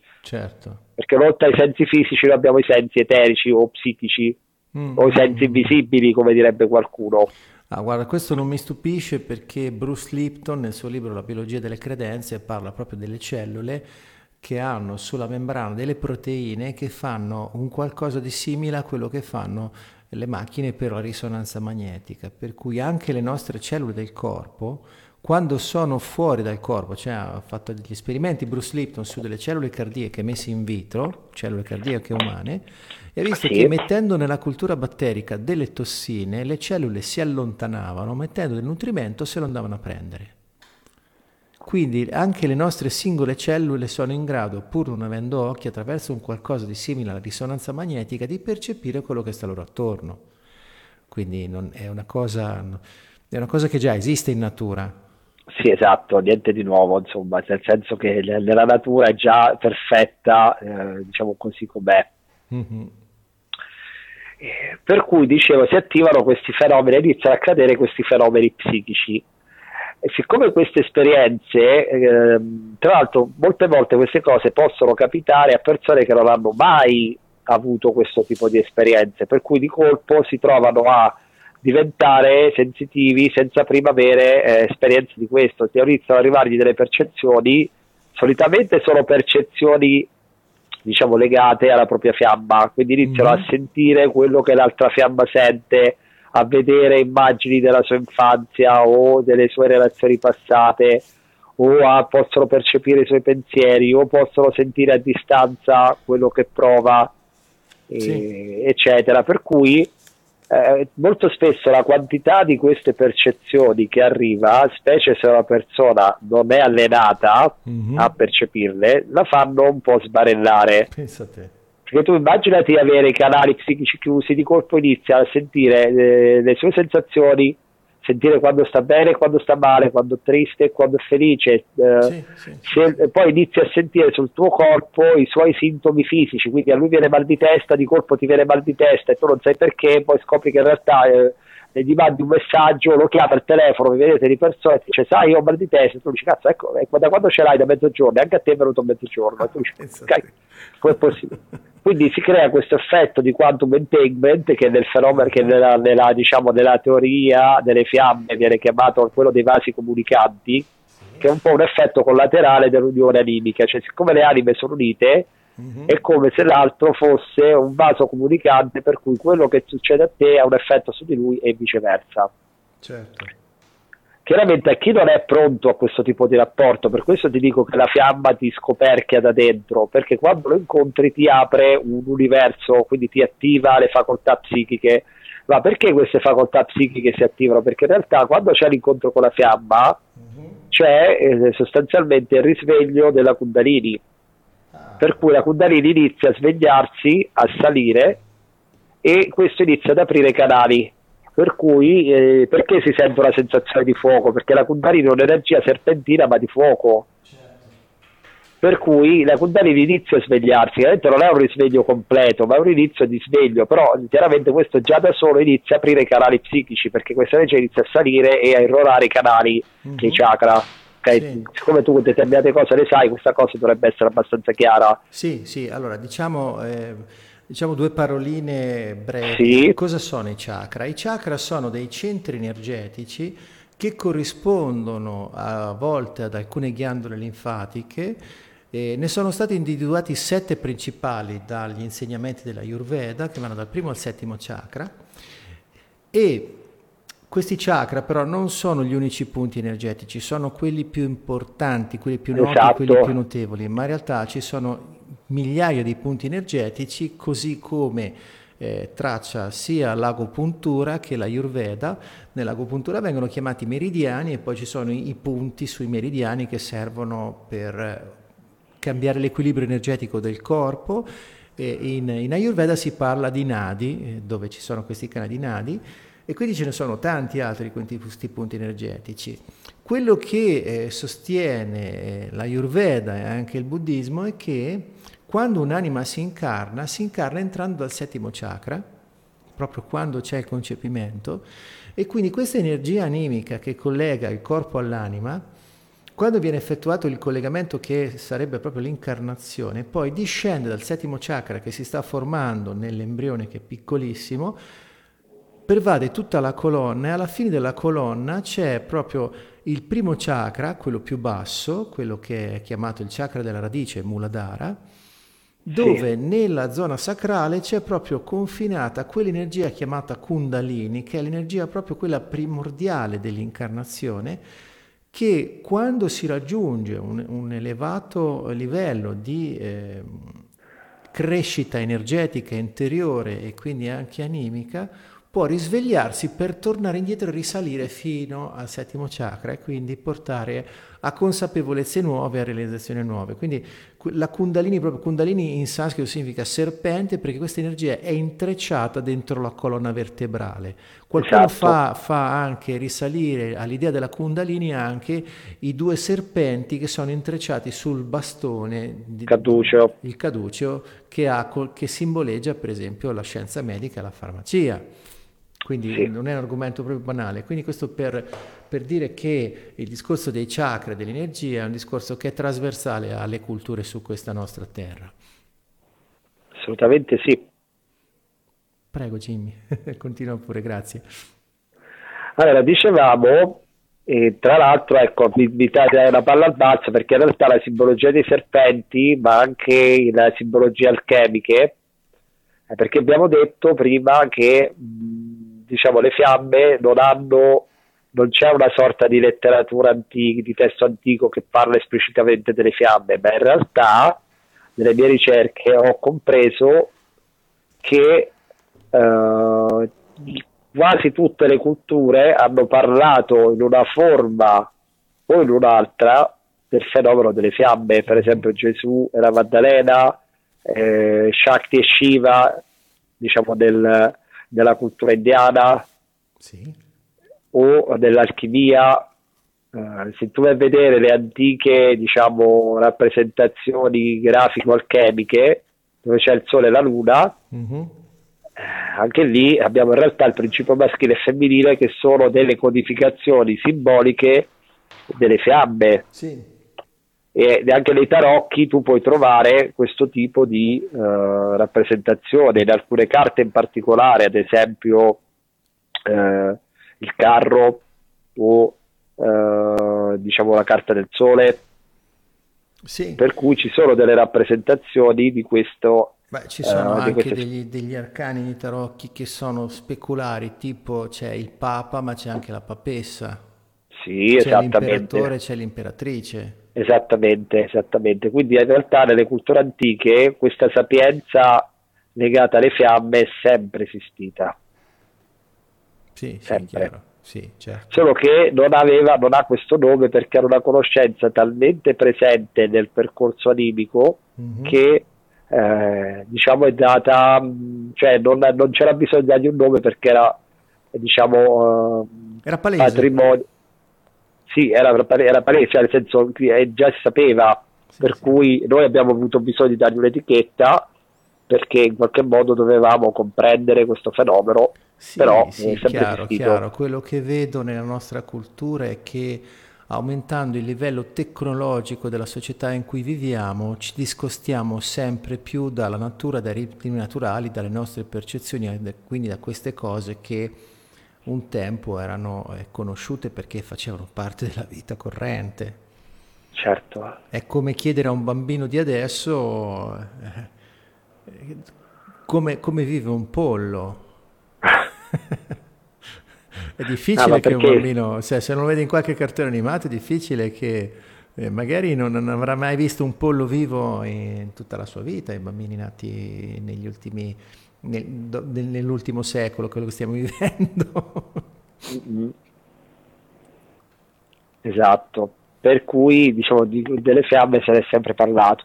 Allora, vediamo comunque per riprendere un discorso di prima, stiamo parlando un po' dei vari eh, dei vari segnali che ci fanno capire eh, se la nostra fiamma, cioè non che sia la nostra fiamma, dei segnali ci fanno capire eh, di aver trovato la nostra fiamma, per cui questo tipo, in questo tipo di esperienza si vivono queste cose, cioè una sensazione forte di sentirsi a casa, di essere arrivati a casa, di sentirsi, eh, io molto spesso ho sentito dire eh, dalle persone che hanno lavorato con me, io mi sento a casa con questa persona. Mm-hmm perché, perché, quella persona proprio sa di casa. Sì, sì, sì, sì, sì. Ti trasmette questa sensazione, cioè è come se tu dopo tanto cercare avessi trovato l'approdo, non devi cercare più. Sì. Okay? Quello è qualcosa che eh, diciamo ci rimanda a, eh, a, questa, a questa sensazione di aver trovato. Poi l'aumento di energia. Sempre, che, sempre che la si stia cercando, perché a volte potrebbe essere più che un trovare, potrebbe essere un incontrare inaspettato, inatteso che ti sconvolge la vita a questo punto. Sì, sì, esattamente, è esattamente questo l'incontro con la fiamma. Mm-hmm. Magari tu puoi avere la sensazione che manchi qualcosa, di cercare qualcosa, ma quando lo trovi, cioè, è come se tu dici adesso io per la prima volta in vita mia non mi sono mai sentito a casa da nessuna sì, parte sì, o con sì, qualcuno, con questa persona io sono a casa, io ho tutto, non ho sì, bisogno di cercare sì. altro. È come assaggiare, però a volte è come, cioè, l'idea è come, che so, come assaggiare un cibo nuovo, un cibo straniero, eh, che, un sapore che non hai mai sentito, però quando lo sai dici, che buono, quanto mi piace. Esatto. mi sa che chi viene in Italia lo sperimenta spesso questo. Eh, può essere, può essere. Ma in realtà, anche se, cioè, detto così, può sembrare che que- la fiamma può essere un qualcosa che in qualche modo uh, ti attrae perché ti piace. Non è solo una questione di piacere, ma è un qualcosa di più, di più forte. Cioè, ci sono persone che dopo aver incontrato la loro fiamma, come ti ho detto, sono andate a casa perché magari erano sposate, mm-hmm. uh, sono rimaste anche sconvolte da questo incontro poi mh, mm, hanno, di, hanno, cercato di fare di tutto per dimenticarlo, per cui non è detto necessariamente che gli piaceva, magari era semplicemente un, un incontro Dio chi è. La cosa particolare mm-hmm.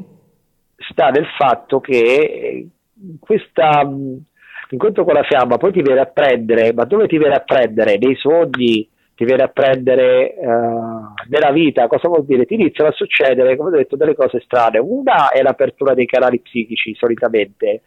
Due è un aumento dell'energia, quindi senti di avere maggiore energia, maggior vitalità, maggior voglia di fare, cioè è come se ti avessero fatto un'iniezione di vita nell'endovena mm-hmm. e di colpo ti trovi ad avere più energia, magari rispetto, sì, di colpo sì, trovi sì, avere l'energia per fare mille cose, cioè eh, ti passa la voglia di dormire, diventi, inizi a fare delle cose che non avresti mai fatto. Infatti, un'altra caratteristica molto comune quando si scopre la propria fiamma è che si inizia a fare delle cose che non si erano mai fatte a livello lavorativo, a livello di hobby, a livello di, anche di relazioni, cioè nel senso magari sì. con, riesci a entrare in relazione con la tua fiamma e eh, fai delle cose che non avresti mai fatto quando sei in parte, ma non dico solo sessualmente, ma dico in generale, cioè accetti delle cose che non avresti mai accettato, vivi delle cose che non hai mai vissuto, dici mm-hmm. delle cose che ti, che ti, stupisci tu stesso di ritrovarti a dire. Sì, sì, sì, sì. sì. Per cui eh, questa cosa ti sconvolge enormemente perché tu non avresti mai immaginato di... Eh, di trovarti a fare quella cosa. per cui qualche aneddoto in tal senso che puoi raccontarci? Te ne potrei raccontare centinaia. Allora, che ne so, da uh, persone che si sono conosciute. Allora, mettiamo, mettiamo, un, mettiamo, una cosa importante prima di raccontare un aneddoto. Allora, uh, questo che sto descrivendo è più o meno cioè, la modalità generale di un incontro di fiamma, ma ogni incontro di fiamma è un incontro unico. Certo. certo. Per cui ogni incontro ha una modalità diversa.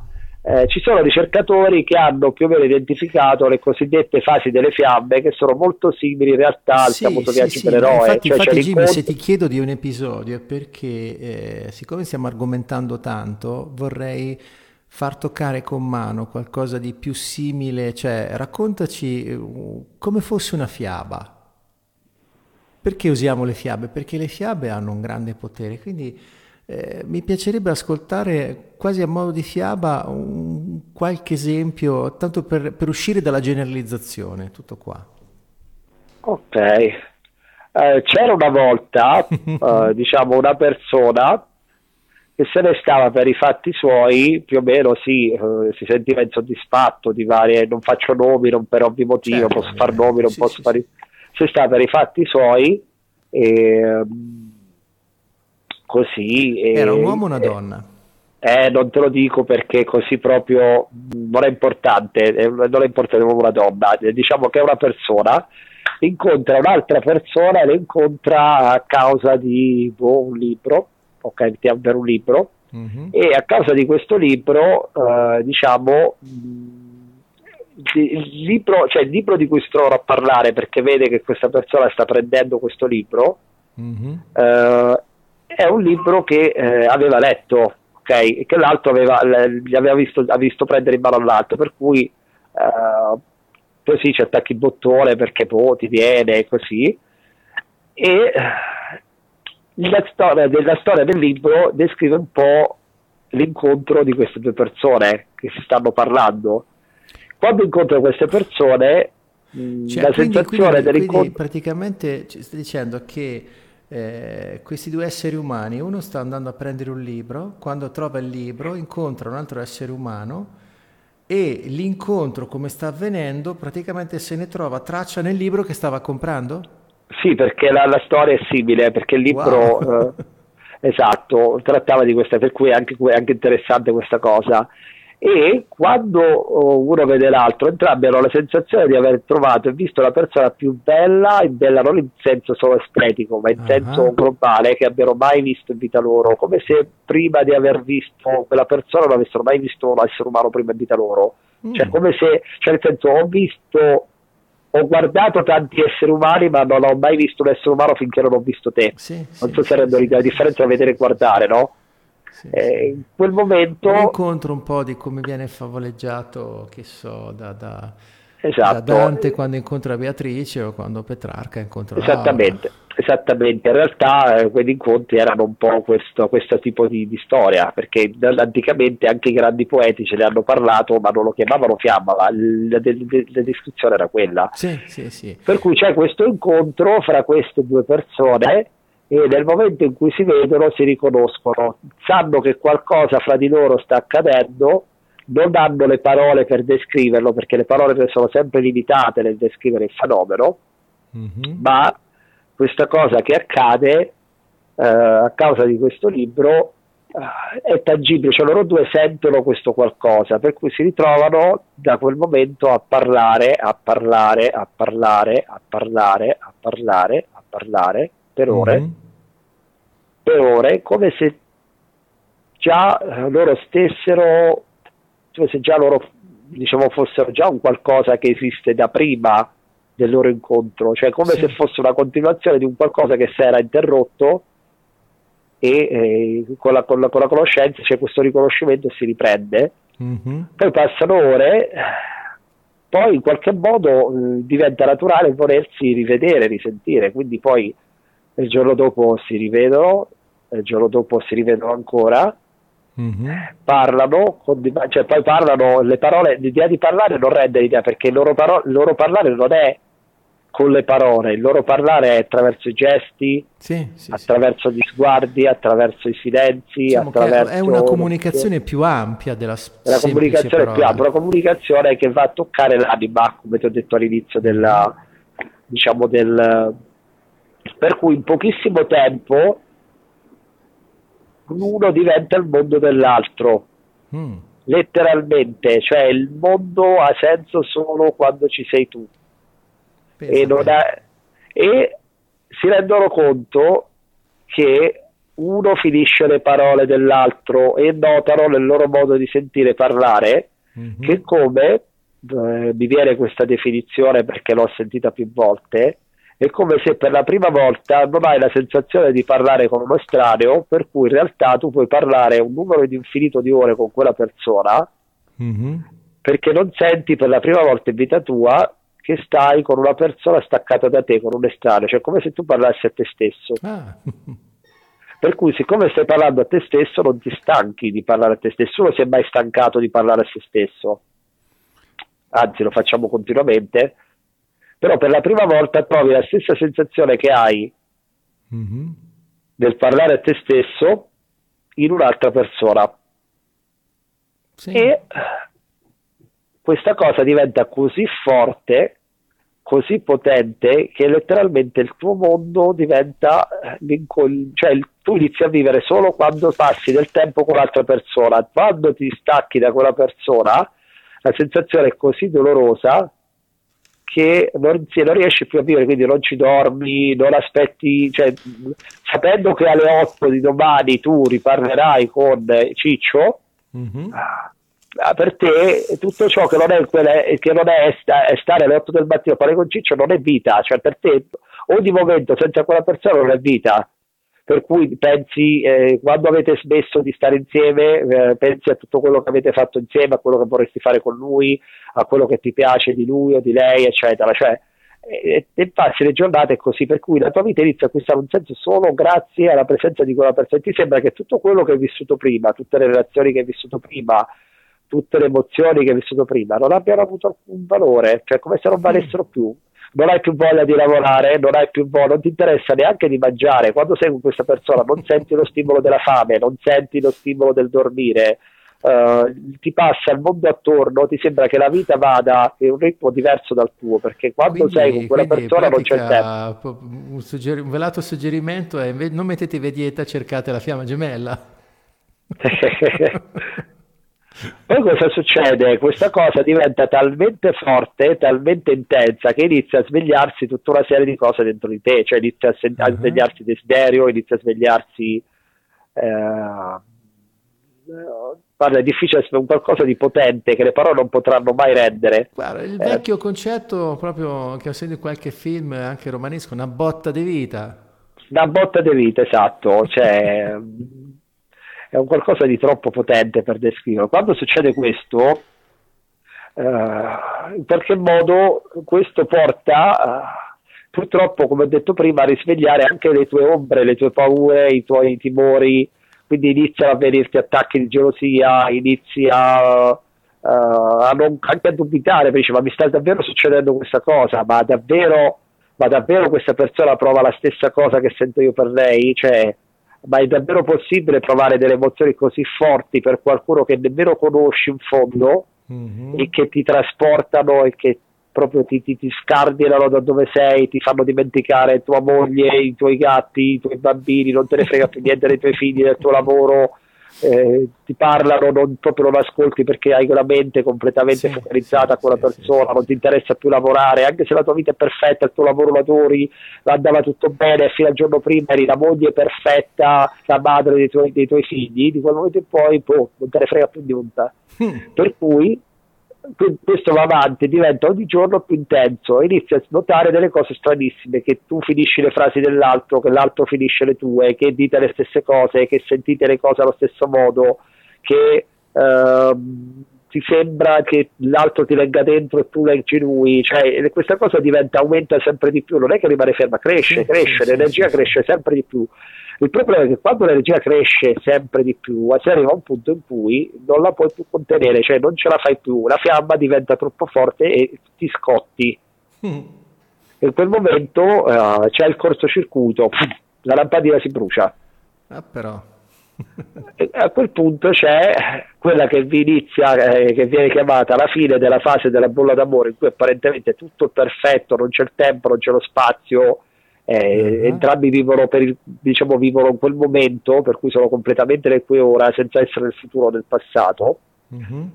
E in quel momento qualcosa si rompe, inizia una discussione, inizia una lite, a volte non si capisce neanche qual è il vero motivo sì, sì, sì, per cui si discute, però qualcosa si rompe. In quel momento eh, avviene la fase dell'allontanamento, per cui una delle due fiamme solitamente la parda polarità maschile, e si premetto la polarità maschile non vuol dire l'uomo nel rapporto, certo. ma chi dei due ha di più attiva in quel momento, in, quel, in, quel, diciamo, in quella configurazione che ha quando ha interagito con te, la polarità maschile. In quel momento, in quell'occasione, eh, tu diciamo, ti trovi separato dall'altra persona perché l'altra persona scappa. Allora, i ricercatori delle fiamme hanno utilizzato la metafora del runner and chaser, cioè di colui che corre, che scappa, e quello che fa disperatamente di tutto per afferrare colui che scappa e tenerlo fermo, per dirgli sì, guarda, sì, sì, stai certo. qua, ma non Uno scappa, l'altro, che... l'altro lo, gli corre dietro. Esatto, e dice guarda, stai qua, non vedi, non senti questa cosa fra di noi potente, l'altro dice come quel militare, no, io lo, dalle bombe lo scapperei, ma da te scappo perché tu sei troppo per me, quello che vivo sì, è troppo sì, intenso. Sì, ah, beh, allora, Jimmy, che... non ho, mi viene in mente una cosa che ho sentito, ma non ti so citare l'origine, che dice in amore vince chi fugge, diceva un vecchio detto. Sì, l'ho sentito anch'io, ma non so di chi sia, sinceramente. Anch'io. E in amore vince chi fugge, eh, mi viene da precisare, però se non corre troppo in fretta. Eh. Perché se uno scappa, chi scappa molto velocemente ha l'intenzione di non farsi raggiungere, quindi, oddio, cioè, forse anche que- forse voleva quella vittoria lì, levarsi dalle scatole. ah, chi lo sa. Chi lo sa. Eh, la, la vita è così piena di sorprese che qualunque generalizzazione facciamo è comunque un'approssimazione, una distorsione della realtà. Tutto esatto. Per... Quindi in pratica la fiamma gemella è qualcosa di destabilizzante che esatto. va a rompere i vecchi schemi, esatto. ti dà l'opportunità di acquisire nuove consapevolezze, nuovi insegnamenti in questa bolla di amore che si crea e poi può esserci, scoppia questa bolla con una fine che così a mio intuito forse l'insegnamento più importante è proprio nella fine. Eh, sì, anche se in realtà come chi si trova, scusa se ti interrompo, come chi si trova nell'azione di fiamma, alla fine non è necessariamente la fine, mm-hmm. per cui è la fase che nel viaggio dell'eroe, visto che parlavamo delle favole, è la fase del, eh, diciamo, l'eroe si trova davanti alla propria prova da superare, al proprio, diciamo, mm-hmm. ostacolo, chiamiamolo così, anche se in questo caso l'ostacolo è l'altro, ma non certo. perché l'altra fiamma sia un ostacolo, ma perché l'altra fiamma, poiché mi pone davanti le mie paure, sì. le mie eh, diciamo insicurezze, le mie certo. Mh, certo. ombre, le mie eh, paturnie non risolte. Sì, sì, Tutto questo dalla... che stai dicendo ricade proprio in quello che Jung definiva ombra ombra esattamente. Per cui la fiamma cosa fa? La fiamma è il più grande maestro, come ho detto prima, perché ti porta dall'amore per l'altro all'amore per te. Ma come ti porta l'amore per te? Per poter raggiungere l'amore per te devi affrontare, vedere, riconoscere, ricontattare, rievocare e risolvere integrandolo. Sì, chiaro. Ciò che è l'opposto dell'amore per te, il non amore, quindi certo, certo. le tue paure, le tue ferite, i tuoi traumi, certo, eh, le tue, qui, i tuoi egoismi. Esatto, questo è un collegamento molto forte a cose di cui ho già parlato nelle trasmissioni precedenti. Con Scardovelli. Con Scardovelli, ma in diverse occasioni della, della, del fatto che quello che noi vediamo fuori spesso è una proiezione di quello che abbiamo dentro. Per cui esatto Esatto. Quello che vediamo fuori di noi ci riporta qualcosa dentro di noi, per cui quando avviene qualcosa che viviamo come un problema, come una cosa spiacevole, una cosa che ci fa provare emozioni eh, brutte, eh, in realtà ci sta mostrando delle parti di noi, delle cose che, di cui abbiamo la necessità di prendere consapevolezza e di andare oltre. Delle, a volte sono proprio delle vere e proprie ferite da cominciare a sanare. Esatto.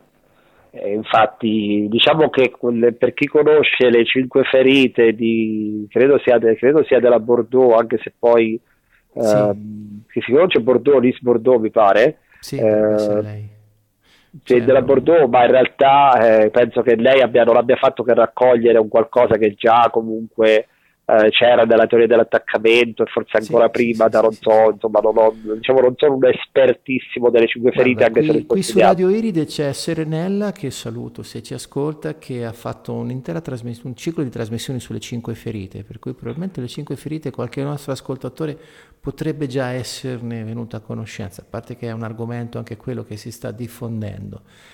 Poi dopo le cinque ferite sono quelle più eclatanti, quelle più esatto. eh, cate- categorizzabili, ma quando siamo nell'infanzia eh, siamo così delicati e soffici che un qualunque evento che per gli adulti sembra insignificante può lasciare segni anche profondi nella materia sì, così sì. dolce e, e cedevole del, dell'infanzia, per cui un, un evento che per un genitore o un fratello, un adulto può sembrare una stupidaggine, per un bambino può essere un trauma che lo segna per tutta la vita, quindi non sai mai cosa vai a, a scoprire all'interno di, di, te stesso e degli altri. quindi sì, a volte la fiamma gemella probabilmente serve anche per entrare in contatto con queste cose e andare avanti superando questi problemi. Esatto.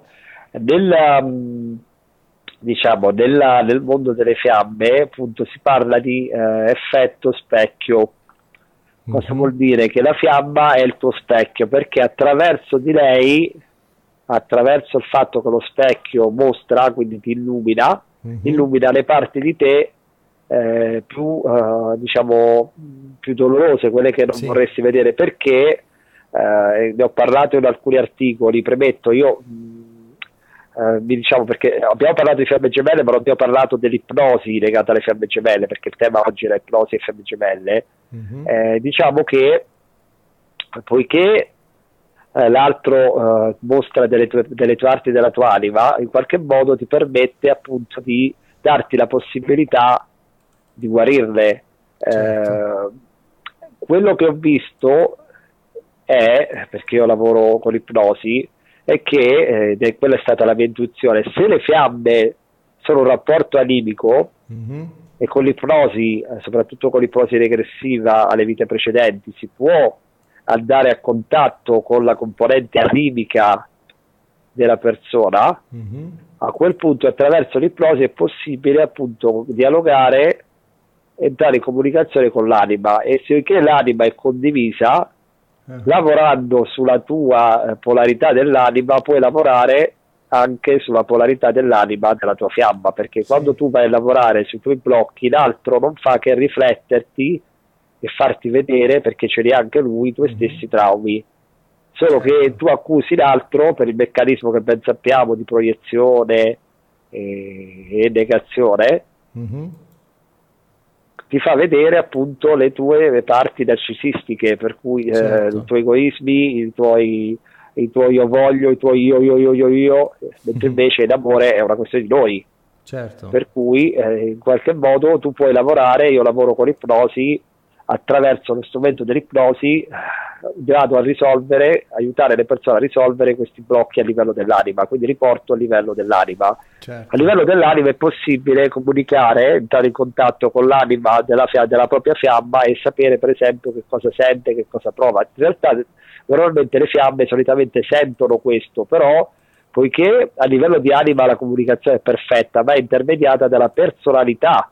Mm-hmm della persona e la personalità della persona è soggetta, come tutte le incarnazioni, alla legge del libero arbitrio, per cui mentre la mia anima può sentire un legame profondo con la mia fiamma e può comunicare con lei in qualsiasi istante, la mia mhm. personalità e la mia mente possono dire io non voglio questo tipo di comunicazione perché mi fa paura. Solitamente questo tipo di rapporto, la polarità maschile che è quella attiva, mentre invece la polarità femminile è quella ricettiva, mm-hmm.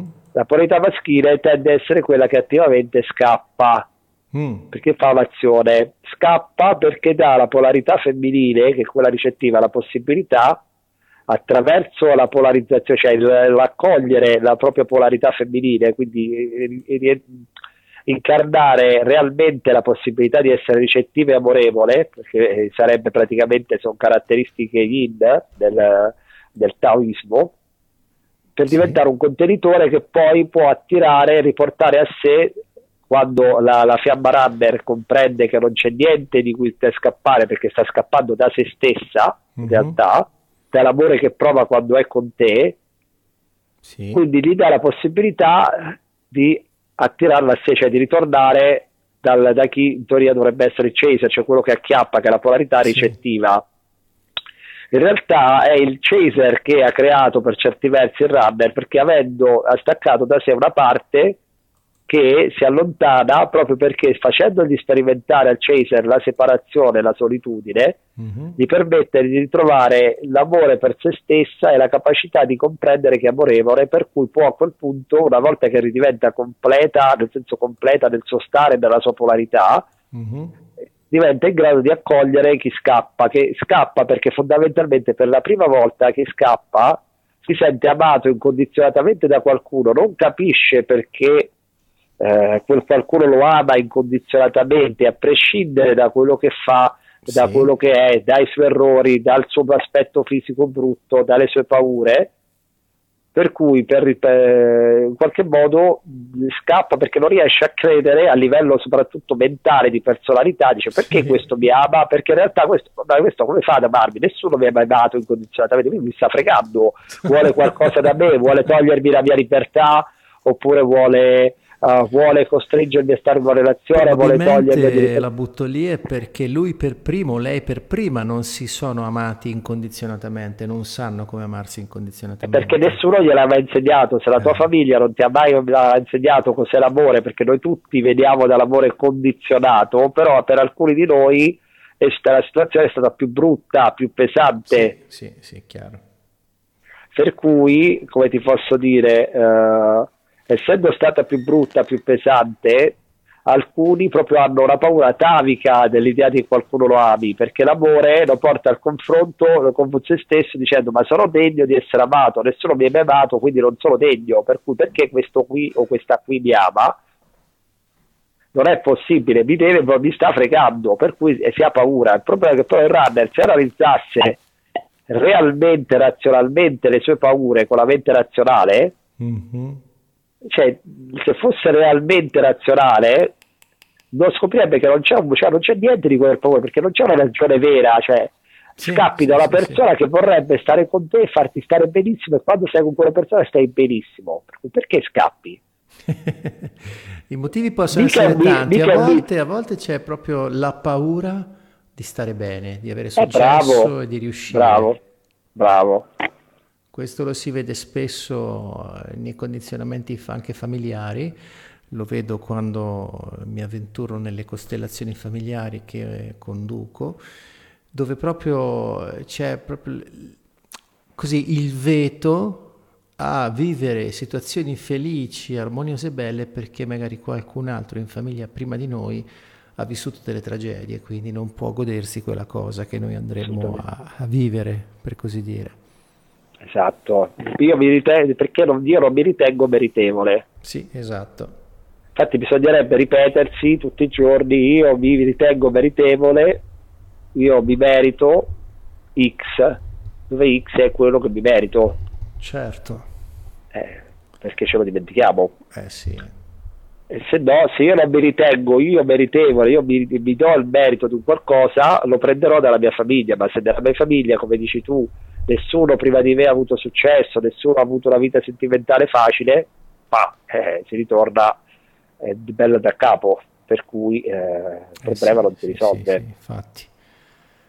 A volte ci sono questi blocchi che troviamo eh, di cui non, non, riusciamo neanche a immaginare il motivo, per cui eh, a volte, che so, qualcuno le chiama polarità, tipo, che so, una delle difficoltà che spesso invade le riviste che vedo quando passi in edicola, per esempio, sia uomini che donne, per esempio quella di perdere peso. Eh. Ci sono tanti esseri umani che sentono la necessità, il bisogno di perdere peso e poi agiscono esattamente al contrario, cioè fanno di tutto per ingrassare. e lì non si capisce perché, non lo sanno dire neanche loro. Quindi a volte succede e quindi ci sta che ci può essere, come dici tu, questa situazione in cui arriva questa fiamma gemella che ti mette in condizioni di vivere un'esperienza di amore eh, diverso, di, di, di, di, un amore eh, bello, totalizzante, così eh, pervadente che scatta qualcosa per cui scappi a gambe levate. Sì. E forse esatto. darsi la possibilità di starci potrebbe essere un, l'evoluzione che ci serve in quel momento, per cui è arrivata la fiamma gemella. Esatto. Diciamo che l'incontro, ehm, eh, no, eh, nel senso l'incontro con la fiamma è come farsi eh, 50 lezioni karmiche in tutto una botta, cioè te le bevi tutte? Sì, sì, sì, sì, sì. È come sì, veramente, come una lezione massiva proprio. Massiva. Esatto, infatti eh, la, dicevo, eh, l'incontro con la fiamma è l'incontro col maestro più grande perché è quello che ti riporta a te stesso. Certo. certo. Per cui c'è questa proprio possibilità di imparare tante lezioni, però proprio perché sono tante, mm-hmm. abbiamo capito che il rapporto di fiamma non è un rapporto e vissero felici e contenti, ma un rapporto spesso fatto di eh, picchi e valli sì, di sì, sì, passare dall'estasi proprio più, più, completa al dolore proprio è più enorme. Tant'è vero che la separazione, cioè un rapporto così intenso, così simbiotico, così profondo a livello di anima, eh, ha l'effetto poi nel momento in cui c'è la fase inevitabile quasi poi, sempre. E poi, caro Jimmy, mi ha fatto proprio così, non potevo non cogliere la palla al balzo perché sì. la, penultima, l'ultima, sì, la penultima trasmissione che ho fatto con Paolo Muccio abbiamo sì. parlato proprio di felici e contenti. Guarda caso, dove eh, quello che sostengo è che felici e contenti è un ossimoro, è una cosa che non ha nessun senso perché già nell'etimologia di felice viene da fecondo, mentre contento viene da continuare, da trattenersi, contenersi. Sì, l'ha spiegato Igor Zibaldi questa cosa, sì, me lo ricordo. Sì, sì, sì, sì infatti. E, e, quindi felici e contenti, cioè, non ha senso, è una supercazzola, cioè, è molto più eh, reale essere felici di qualcosa, essere scontenti di qualcos'altro contemporaneamente. Mhm. perché la nostra vita è vasta e ampia e quindi è facile che per un settore della nostra vita siamo in un grado di felicità in quel momento, però per qualcos'altro, qualche altro aspetto, abbiamo voglia di altro, non ci stiamo accontentando e vogliamo di più. Vogliamo esatto. qualcos'altro che ci renda felici anche quel settore. Quindi, sì. quindi eh, cavoli, felici e contenti proprio non ha senso. Eh sì, scusa Jimmy, prosegui pure. No, tranquillo. e quindi eccoci qua con queste fiamme gemelle che sono questa esperienza evolutiva che ci porta qualcosa di nuovo, di inaspettato e di bello, di totalizzante, che ci fa sperimentare questa, questa sensazione di questo amore come mai fatto, come mai vissuto esatto. prima e che un amore poi oltre l'amore. è un amore oltre l'amore che poi non ha la caratteristica come nelle favole del felice e contenti delle anime gemelle che può anche non rimanere, può anche succedere che se ne va, che torna oppure che arriva esatto. una volta e non torna più. Esatto. E delle varie storie, scusa ti interrompo, delle varie Prego. storie con cui sono entrato a contatto, eh, dicevamo i vari ricercatori hanno parlato di alcune diciamo, mh, fasi delle fiamme, per cui appunto c'è la bolla d'amore, poi c'è la separazione, poi c'è il, il cosiddetto lavoro su di sé in cui una fiamma cerca di capire mm-hmm. eh, che cosa l'altro, poi scopre eh, solitamente che cosa sono le fiamme, quindi inizia a scoprire quello che è successo, quindi prende consapevolezza e mhm. capisce che deve in qualche modo oh, riunirsi alla propria fiamma perché eh, in qualche modo si sono incontrati per un motivo per cui devono magari realizzare un qualcosa, ma in realtà ehm, per cui ci possono essere dei ritorni, delle, degli allontanamenti, fino a che in qualche modo le fiamme non lavorando, su, non, hanno, bruciano il loro vecchio karma, mm-hmm. quindi il karma cosa vuol dire? Il bagaglio di traumi, esperienze, blocchi derivati dalla famiglia e, come ho visto con l'ipnosi, da precedenti incarnazioni, mm-hmm. in cui sono incontrati e hanno interagito già con la loro fiamma, ah. per cui Uh, quando si è lavorato su tutti questi aspetti, se entrambi hanno fatto un lavoro di questo tipo, a un certo punto possono veramente avere l'occasione di poter stare insieme anche come coppia, anche se Beh. l'incontro fra le fiamme non è un incontro appunto di vissero felici e contenti, ma un incontro che serve a svegliare, risvegliare, riattivare, riportarti veramente all'essenza di te stesso per portarti poi all'amore per te stesso, appunto eh, come il bellissimo nome di un gruppo di una mia amica Monica, ehm, Fiamme Gemelle, dall'amore per l'alto l'amore per sé, quindi attraverso mm. l'amore per l'alto tu ti ricordi che dentro di te c'è un frammento dell'amore divino.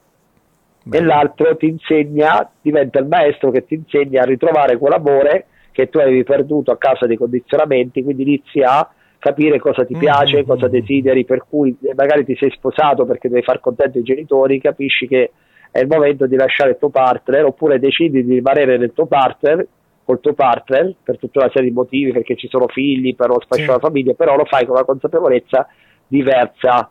Eh, conosco anche fiamme che hanno eh, parlato al loro compagno, al loro marito, moglie, mm-hmm. gli hanno fatto conoscere la fiamma, gli hanno spiegato tutto. Ci sono anche dei rarissimi eh, mariti illuminati o, fe- o, mogli illuminate che hanno accettato la presenza eh, di, eh, della fiamma della loro vita, cioè della fiamma del, del, della moglie del marito sì, sì, sì, e, e eh, hanno una relazione pacifica, cioè stanno col marito, vivono una relazione, però sanno che la, la, l'anima dell'altra persona è collegata a quell'altra persona ancora. Sì, sì, sì, è una possibilità fra le tante, non certo, è la certo, norma, però certo. è una possibilità.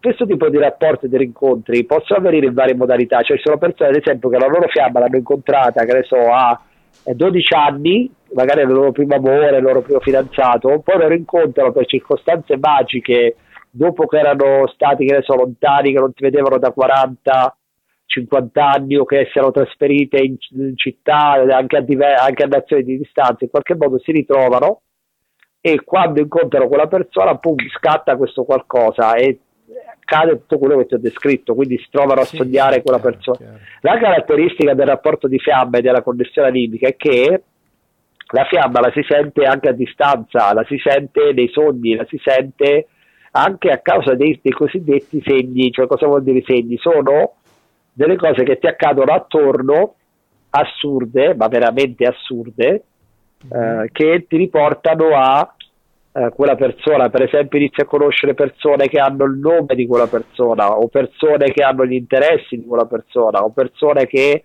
conoscono quella persona, tu magari quella persona non ci hai mai parlato, poi conosci altre persone che ti parlano di questa persona, di sai la mia amica, un mio amico, eccetera.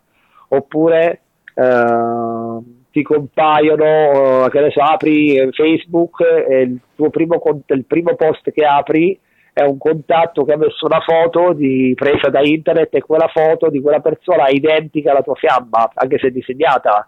Eh, e tu inizi a trovarti bombardato da queste cose mm-hmm. e, e, sei proprio bombardato, cioè come se ti stessero facendo un assalto, che appena metti un piede, fum, no, ti, ti, ti, eh, oppure che ne so, ti si apre una canzone a caso su YouTube, mm-hmm. eh, come una pubblicità, e quella canzone eh, tra le parole ha una frase che ti ha detto la tua fiamma un'ora prima, il giorno prima o un minuto prima, sì, oppure sì, che ne so, sì, eh, mandi, eh, ti mandi un messaggio dicendo ti mando una canzone e lei ti dice ah, sì anche io ti voglio mandare una canzone vi mandate contemporaneamente la stessa canzone cioè o dello stesso eh, artista sì. e magari cioè, sì, succedono delle cose di, di atti sincronici che lasciano stupiti.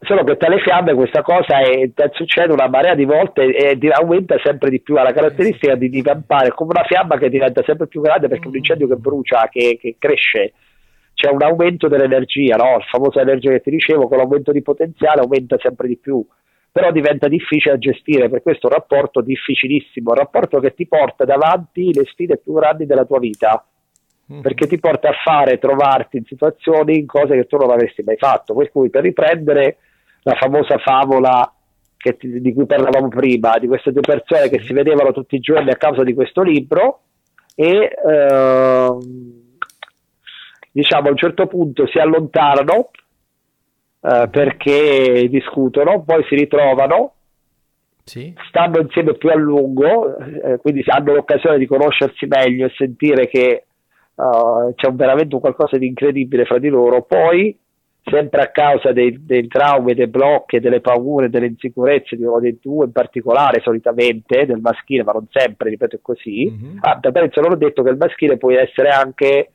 in due persone, il maschile e il femminile possono essere due persone dello stesso sesso, quindi può, questa cosa l'ho vista accadere anche eh, tra persone di, eh, diciamo di, di, dello, stesso, dello, stesso, sesso, quindi o due donne o due uomini. Certo. E, e praticamente, mh, diciamo, quando c'è questa cosa, eh, queste persone, cioè, mi sono un attimo perso, quindi insomma, sì. Queste due persone poi litigano a causa del uh, problema di sicurezza, soprattutto del maschile che cerca una scusa per scappare da questo amore. Poi succede che queste due fiamme per uh, boh, un tot tempo, diciamo quasi otto anni, non sparano più, sparo una cifra a caso, quasi otto sì. anni, per cui non hanno segnali, per cui tu non hai alcuna diciamo eh, modo di sapere che l'altro magari ti ha pensato, eh, ti sta pensando, si è ricordato di te, mm-hmm. poi di colpo per qualche circostanza misteriosa l'altro torna dopo boh, 7-8 anni, quello che è della tua vita, sì. e tu e ci parli e dopo qualche minuto, dopo un po' di tempo, è come se non fosse cambiato niente, anzi è ancora più forte di quando della prima volta, sì, così sì, forte sì, che ti fa, anche se la tua vita nel frattempo è perfetta, ti sei sposato, eccetera, mm. oppure sei, uh, hai fatto figli e sei contentissimo di essere il papà o la mamma di quei bambini e vivi solo per loro, non te ne frega più niente, cioè quell'incontro di otto anni ti, ti stravolge l'esistenza, per certo. cui tu ti ritrovi che questa persona ricompare per otto anni, dopo otto anni, sta con te per un po', poi sparisce e ti lascia come se ti avesse colpito Katrina, un tornado o qualcosa. tu poi passi il resto dei giorni successivi a cercare di capire che cazzo è successo, ma certo. dov'è, ma perché, cioè, eh, non ha più niente, sembra sì, avere più senso, sì, sì, eppure eri contento del tuo lavoro, eri felice della tua Bene. vita. Eh, per cui ti dicevo questa cosa, scusa se poi volevi intervenire ma ti riblocco perché prima ho detto una cosa ma non l'ho finita, cioè ho mm-hmm. detto il discorso della psicosi collettiva.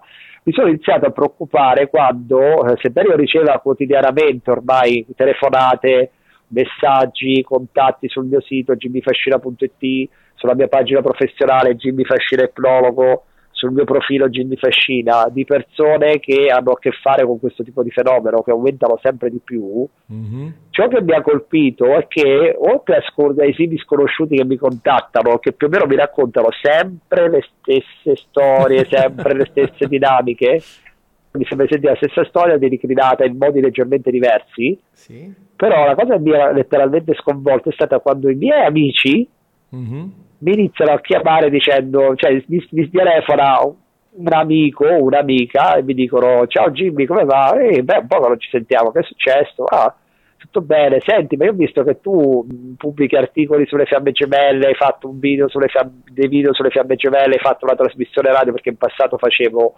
prima ospite di una persona che poi si è rivelata veramente squallida aggiungo e poi eh, da solo perché quando ho visto che questa persona era squalida ho capito che dovevo fare da solo mm-hmm. eh, facevo una trasmissione in passato sulle fiamme gemelle una web radio anch'io mm-hmm. per cui insomma queste persone hanno visto che facevo questa cosa e mi dicono senti io ho conosciuto una persona e quando mi dicono ho conosciuto una persona penso ecco un altro eh, praticamente poi quando ho iniziato a vedere che anche i miei amici iniziavano a trovarsi in questa situazione mi raccontavano praticamente la stessa storia che mi ripetono sì. tutti i miei clienti, Mm-hmm. Mi sono detto, cazzo, è una psicosi collettiva.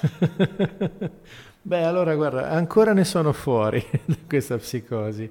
Guarda Lorenzo, guarda, ti faccio una predizione. Sì? Se non è entro l'anno, sarà l'anno prossimo.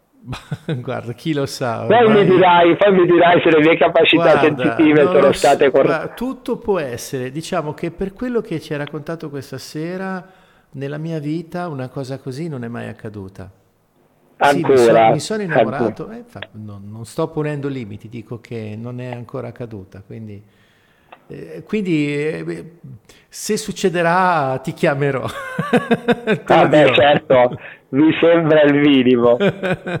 Bene Jimmy, allora noi chiudiamo qui la trasmissione, io ringrazio di cuore Jimmy per aver parlato così tanto e così abbondantemente delle fiamme gemelle.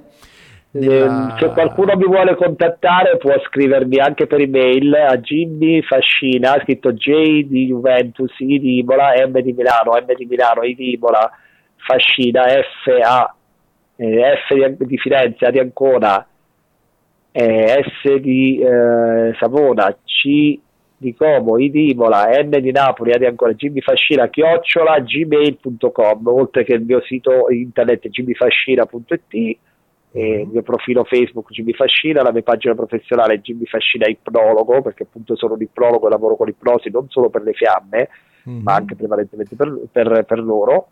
Eh, per cui se qualcuno che ha ascoltato la trasmissione e si è riconosciuto in un po' delle cose che ho, di cui ho parlato e eh, bisogno di una consulenza, bisogno di qualcuno con cui anche solo parlare, perché una cosa, eh, scusami se mi prendo ancora un minuto, una cosa che non ho detto è che chi si trova in questo tipo di situazione molto spesso ha una grande e enorme difficoltà a parlarne con qualcuno perché chi non l'ha provato non lo può capire cioè ti pensi, prende, pensa che tu sei pazzo perché pensi solo a quella persona sì, sì, vuoi solo quella persona diventi quasi ossessionato da quella persona e poi ti capitano delle cose strane la tecnologia che si impalla come ti ho detto, i canali che si aprono, quindi sono di quella persona tutte le notti, sì, eh, la sì, gente a distanza. La sensazione che mi arriva è che qualcuno potrebbe pensare che parlandone rischia qualcosa tipo un TSO. un trattamento sanitario obbligatorio.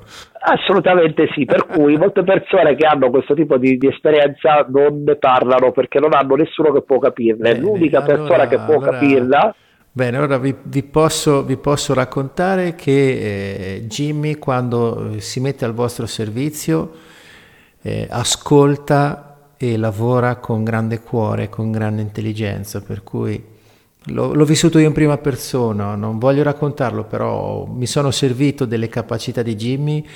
Eh, è una cosa notevole, è un grande essere umano, anche in quello Grazie. che fa. Grazie a te Jimmy. Bene. Per cui, quindi per cui dicevo, la chiusura. Sì, sì, dai, chiudiamo allora. Bene, quindi i riferimenti di Jimmy li avete, eh, contattatelo con fiducia perché la merita. E quindi io vi ringrazio chi ha ascoltato noi su Radio Iride, questa era Radio Iride, la trasmissione è Aleteia, io sono Lorenzo Mengoni e questa sera ho condiviso questo viaggio con Jimmy Fascina, quindi vi ringrazio tutti, vi saluto